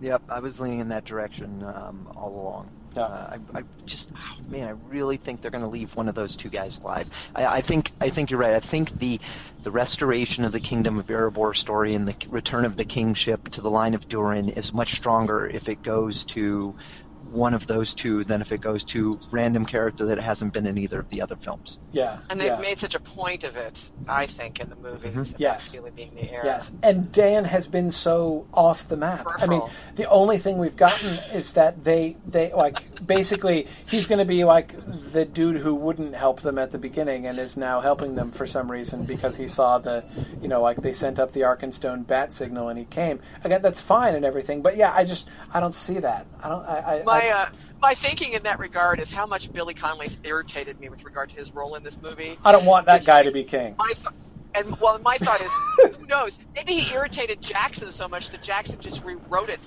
That's right. Forget it. Forget it. I am, I, I'm taking away your kingship. Yeah. Well, Yeah. I'm, I'm Um, I'm actually uh, thinking this too. I mean, again, we've been so woefully wrong in the la- in the past, you know, that I, I always want to second think my, my thoughts here. But I do think that it does make sense if Fili would live. That, then my question is, it's, is it C or E? You know, my question Yeah. would be whether dwarves die. Indeed. I, I would argue I think E is more likely than A or Hmm. B. Yeah. I think Yeah. I, I am so sure that one of Kili or Fili will die that that that I think it's more likely Right. that other dwarves will also die than it is that he will That both of them will Fili die. and Kili. Yeah. Yeah. Yeah. Um, yeah, and so that's kind of where I'm hung up. Is you know, do all the dwarves live? And I think you know your argument is good in that he's not just killed to kill in the past. Mhm. Uh, if anything, like you said in the Goblin Kings deal, you know, I mean, they all live. Of course, that being part of the story where they all needed to get to the Lonely Mountain, so so he made sure they But- all still lived. No, they didn't. We could have done without any number of them. We could have lost I Nori back in the so. in the in, you know there. We could have lost. I mean, seriously, don't got an axe in his head. What good is he doing to anybody? You know, I don't like- think Philippa would let him do that. though. No, I don't think so either. But the point is, it could have happened. I mean, there are so many things. This is one of the reasons that that that uh, so, to some extent, people's obje- like purist objections to the Hobbit films kind of set off my my my uh, my my justice meter. Like I feel people are being unjust because there are so many. If if if, if he were just tearing the book to shreds and not caring about the book, as oh, so many purists depict, he, th- there are so many things he could have done worse. Could have like he, ca- he yeah. he gave us all thirteen dwarves in the first place. He could have been like, "That's way too many dwarves." Most directors would have said that was way too many dwarves, Yeah. and said, "Let's just make it a more efficient party of like five and give them each a really important Yeah. role." He didn't do that. He could have been doing this. He could have. We could have been having dead dwarves, you know, in a in a in a trail leading all along the way. We had extras. You know, we had red shirts in the party if we needed them. Bifur, has he done anything? You know, again, Nori, he's been a, ba- an essential non-entity. Ori already delivered his prophetic speech in Bag End. He's done now. We can get rid of him. We don't really need Dori to be the fussy older brother. He No, been, uh, Ori's cute but superfluous. You know, uh, so yeah, I mean, there, like, there's, there's, there's, there's no reason we couldn't have been whittling down the company to this point. Um, absolutely, it got could have happened. I'm going with C two. So that makes Kurt, Kurt Well, Schreier, and the three of us. That's right. well, if there's if there's one thing you can be sure of now, folks, it's that C is not the right answer. Exactly right. Yes, if we that's all right. three So of us agree on something, Kurt especially is if we're celebrating now, but Kurt, you're going to be sorry. that's right. That's right. you're You're, yeah, that's right. You're. a- I would you're- like to know what Brianna thinks. What do you think, Brianna? Yeah, Bree, what was your vote? Let's get down to like serious, uh, serious business. Yep, Yana She was. says Fili and Kili's death is partially Thorin's fault, so him losing his kingship and his line is sort of the point. Yeah, so she's been A from the beginning. So she's A, yeah, Yeah. she's Fair, A. fair enough, but that's not the story they're telling in the films. Yep. yep. Yep. Yeah. I, I, I, I like it. I like the C story. I think it could work really well. Um, that is, I like how it fits with the story they've been telling so far. Um, yep. Yep. No, I'm happy with this. Well, my thing says 81% voted. Does yours say 81%? Yeah, that's right. That's good. Yeah, let's let's let's close Anybody it because I, wanna I, I, I, got to go here in in a minute. so Okay, so here we go. Oh, share. I forgot I have to share it. There we go. okay. So, So, we've got A predominates. I'm delighted to say zero percent have voted for D. Nobody thinks Thorin's going to live. Um, Yes, thank God. You guys have learned from us well. yes, yes, Well, somebody may think he lives, but they damned if they were going to say it, right? we've, been, we've been like kicking dirt in the faces of everybody who wants Thorin to live for weeks now. No way That's right. anything. that may be the rest of the people that didn't vote. Yeah, exactly. Yes, we've been we've been bullying and intimidating the pro Thorns Cor- living party. Corey, Corey, here's the real question: If Thorin somehow lives, will you will you end your will you end your relentless defense of the uh, films and join and join the um, the purist bandwagon of he's destroyed them, he's destroyed them? I I'm never going to join the purist bandwagon, but I, will I like that, uh, no. I think I think the odds of me being ready cheerfully to defend the survival of Thorin if it happens say- are about two percent. Your justice reflex will not kick in on that one. No, sure. it will not kick in on that one. Um, I, I, I, I uh, no, no. I mean, again, I'm, I'm, I'm giving it two percent. I'm not saying zero percent because I've not seen the film, and perhaps, maybe, uh, you know, there's like a way that they could tell that story that would be satisfying in a way that I don't currently anticipate, and you know that he has a thing in mind that I'm not seeing. I, you know, I always want to hold out the possibility for that uh, and that I would, you know, be converted to this story pl- line during the film. But I think there is no more than a two percent chance of that occurring if it, if that's the way it goes. So yes, I would, I would, uh, I would, I would not.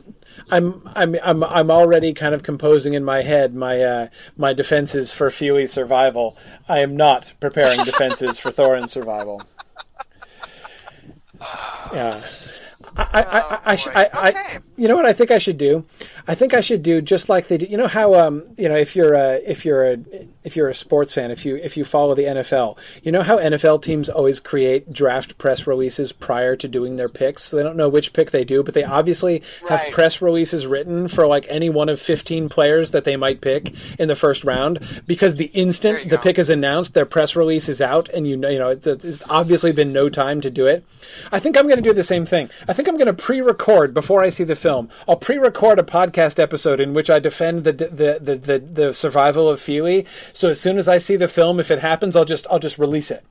You know, so that people can have my response before, like when they come home from the theater, they'll have my podcast episode defending it, you know, already there, you know, on their feed, and uh, that I I, so I I I think that's what I'm going to do.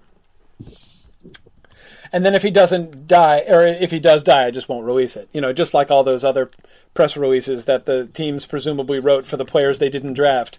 Uh, you know, just get uh, just get thrown in the hopper. So yeah, That's right. yeah. Okay, so well, you've you've you've just wasted a perfectly good two hours listening to the Riddles and Dark. That's my car talk ending. That's right. That's right. Invest. Now- I prefer to think of it as an investment of time Investment. rather than a wasting of time. no, and I'm totally tongue in cheek. Now we are a little. We do need to do a little bit of powwowing, the three of us, about the next when the next episode is actually going to happen. If it is going to be in two weeks, because I know Dave is going to be either en route or at San Diego at that point. Yes. Yeah. Um, Yeah. So Should stay have- tuned, everybody. I should have um, I should have just just to give you a preview um, in the in case the listeners are interested too. I'm going to Comic Con. I haven't finalized my travel plans. I'm either going down Thursday night or Friday morning. I'm gonna attend the con for part of Friday, and then as soon as I see a line for Hall H forming, I'm getting in it, and then I will stay in it until the panel at 10 a.m. on Saturday. So Okay. I'm, Well, I'm committed to spending the night. Good. And and hopefully we will be. Okay. I was just going to say quickly, any listeners, uh, uh, you know, listeners who are, who are who are listening to this recording, who are planning to go to San Diego Comic Con, uh, you should you should reach out to Dave so that we can so he can he can have as much Kim support here as possible. sure, So yeah. so yeah, so this is so so. Reach him at Twitter at, at Dave Kale, um, you know D A V E K A L E, and uh, and You can always get him on the Riddles and Dark page too. Yeah, Let 'em or know you're email coming. me, kale at mythgard.org. yeah yeah Kale at mythgard.org too. Yeah, is Now, email uh, address. I do think, hopefully, we will be able to do our Thorin episode two weeks from today. Yeah. You know, hopefully, you'll be in your hotel room or whatever, and, and can you know we can just do that. And then what we also want to powwow about is doing a special Comic Con episode, uh, just about your experience of Comic Con. Hopefully, maybe that Monday or whenever will work for you. Mhm. So we just need to figure out with you, Dave, and, and Kim obviously can join us for that. Yeah, well. yeah. Um, any any any podcast listeners who are who are there, we'd totally like to have you like be a live panel on join the next show. Yeah, yeah, come and be on that for that special bonus Comic Con show. So anyway, we'll figure that out. But hopefully, we'll be able to have the two week, the already scheduled one in two weeks happen on schedule, and then we'll let you know about the bonus one. yeah, Mhm. Figure out when we figure out Dave's schedule and when he'll be awake and stuff. yeah.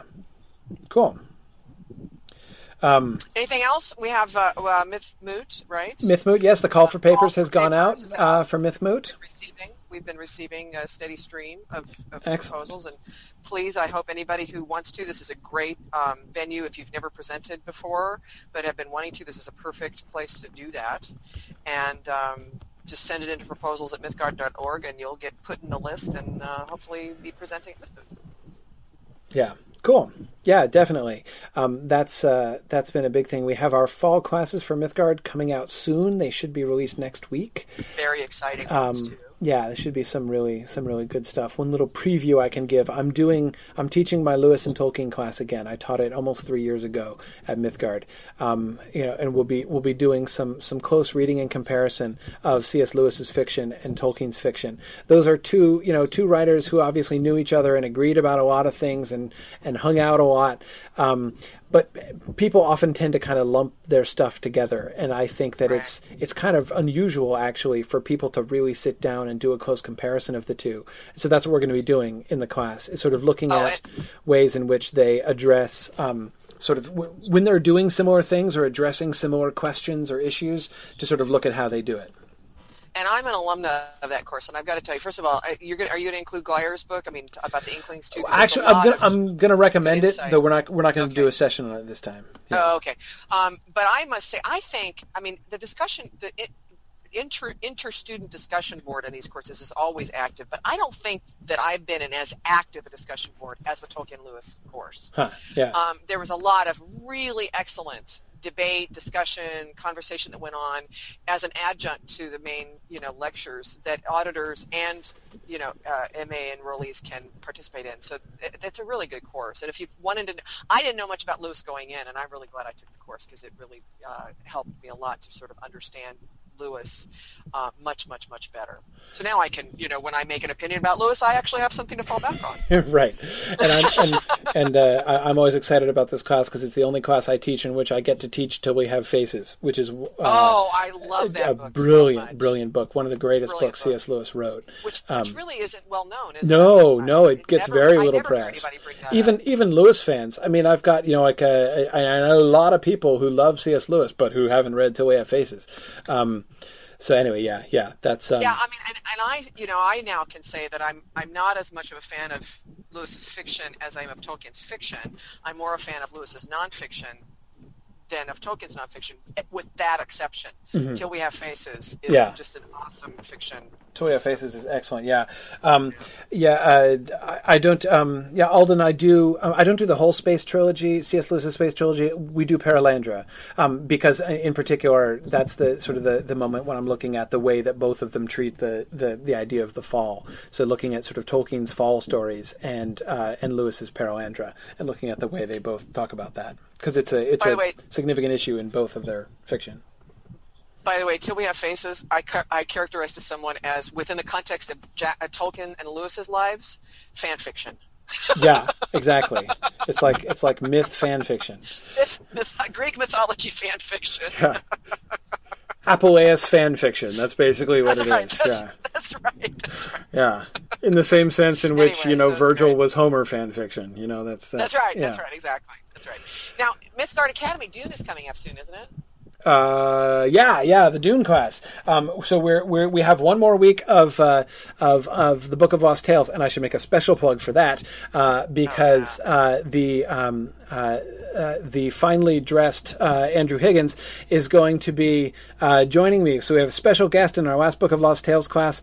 Riddles in the Dark regular Andrew Higgins, um, who is writing his dissertation on uh, Tolkien's early work and, in particular, his early languages, um, is going to be joining me for a discussion of Tolkien's languages, uh, the sort of names and languages in the Book of Lost Tales.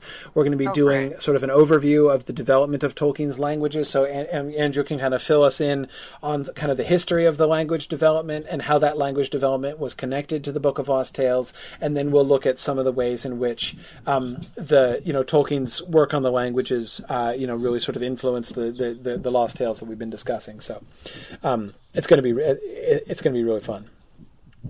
Um, and we're not doing it. That's why Sarah says, is, is Andrew Higgins going to be live in the middle of the night? No, we're going to have to hold it in the afternoon Eastern time instead of evening Eastern time next week for exactly that reason. I don't want to uh, to make Andrew talk about it. I'm sure he would uh, get up to talk about uh, Tolkien's early to, languages uh, at yes. two thirty in the morning, but I don't want to compel him to do that. So. Um, Uh, so we'll be doing so, and th- so that's the grand finale of the Book of Lost Tales class this coming week, and then we're going to take one week off, and then shifting to a new night Wednesday nights, starting Wednesday night, July thirtieth. Um, we will be uh, doing starting uh, Frank Herbert's Dune, um, and we're going gonna be, be spending a while on that. We, we've got we've got twelve weeks uh, on Dune because it's there's a lot to talk about. You've got So, to, yeah. So much to talk about. Yeah, yeah. Well, this has been fun. You know, I, I mean, I'm not going to do it, but I'm almost tempted to take our genre discussion in this out into another bonus episode. You know, I was do that. thinking that. too, especially since a lot of people have been uh, prompting me or perhaps trying to provoke me into talking more about George R. R. Martin. Um, Okay, I'll tell you what I'll do. Instead of doing that, just because you know I want to get the podcast out, and if Yeah. I have to do all Yeah. that editing, it may take me longer. I'll give the minute point, a minute marker, right, in when I post the thing. I'll say, okay, at minute such and such to minute such and such, there's this great conversation of genre. so if people just want to listen to that part, they can. right, right, right, right. Yeah, yeah, no, I think that's a good compromise. That's my I think we compromise. also, I think we also just need to get. I think we need to get uh, Gur Martin to come to Mythmoot. Yeah, Oh sure. Oh yeah, that would be. I mean, well, we'd ha- we we certainly would increase the uh, attendance. yes, we would, and uh, and the controversy. Um, you know, that way, yeah, like which then, like is good. you know, Martin and I could just like you know do like fisticuffs if all else fails. The Battle of the Titans. Yeah, Yes. exactly. Um, yeah, that would be. Uh, Kurt predicts the red wedding would break out at Mythmoot if that happened. yeah, something oh, like God, that. No, yeah, good point. Don't bring him. Don't bring him. Yeah, yeah. Um, I am going to. I'll tell you what, though. If I run into, I heard Jim Butcher is going to be at Comic Con, and I'm making it my one of my other mission is to find him. If I run into him, I'm going to tell him to come. a I gentle, have nagged Corey every year. a gentle guilt trip would be good. No, I've actually been very close to, to, to getting Jim Butcher before, um, but he had to cancel. Last time he had to cancel, I think, because he was finishing Skin Game. That was Um, for a Tolkien. Tolkien Yeah, I was going to do a one. Tolkien chat with him, and I was like scheduled and everything. I was actually on the cusp of announcing it because we were going to do a live chat thing, and uh, and like right before I was about to tweet uh, that it was going to be happening, you know, in the following week, I got an email that said that like he had had to cancel all of his appointments because like the publishers were getting on him about his deadline. So, um, yeah, I I I. I, I, I've been close with Butcher before. Uh, you know, I, I, I like him, and I, I, uh, you know, it, so yeah, so you know, it that that that that that could happen. I hope it does. Yeah, so if you see him, Dave, yeah, All right. Definitely, Yeah. definitely. I'll work on it. All right. I think cool. we should also. I think you should also try to get John Hodgman. John Hodgman. Yeah. Yeah, you had a reason you know, for the that. I PC forget guy which from reason. the. Yeah, there was a He's a, reason you said. he's a he's a closet Tolkien fan, man. oh, is he? All right. Oh. and a giant nerd. yeah, Yeah. Yeah, he is a giant nerd. He'd be great to have. I'd love to have him. He's so funny. that would be fun. Oh, of course, and then of course there's also always Stephen Colbert, of course, Yeah. since he's not anywhere near a big star. anymore. Exactly. Yeah. Yeah. Yeah. Although we might be able to get what's his name, the actor, James Franco. it's like, look, you couldn't beat Colbert. Come to Co- Mythmoot and see if you can win the, the, the trivia game. Yeah. That's right. Yeah. That would be funny. That would be. Oh, that'd be- yeah, that would be. Would be it would, right. it'd be a little bit hard to take that seriously. I mean, like for me to take yeah, that seriously. would be. That would yeah, be. take it seriously. It'd be like, yeah, how how how could we have him and yet like not uh, make fun of him? I while he was there. You know, Which, which would be really the sad thing for us to do to our VIP guests. it sure would. It sure would. Yeah, yeah. Well, anyway, we'll get, we, we're open to suggestions. If people have guests they would like to see, of course, many most of these ideas are not plausible or not realistic, but um, there I go using But the word shoot for the stars, again. and you may make it to the moon. So I say, let us know if you've got any outlandish ideas. Exactly. We're exactly. working on the agenda right now, so uh, Yep. so Yep. this is the this is the right time. We're finalizing that. All right. I got to run. Thanks, everybody. Thanks. See you guys later. Oh, excuse, I should say, of course. That's Thanks right. for listening and Godspeed.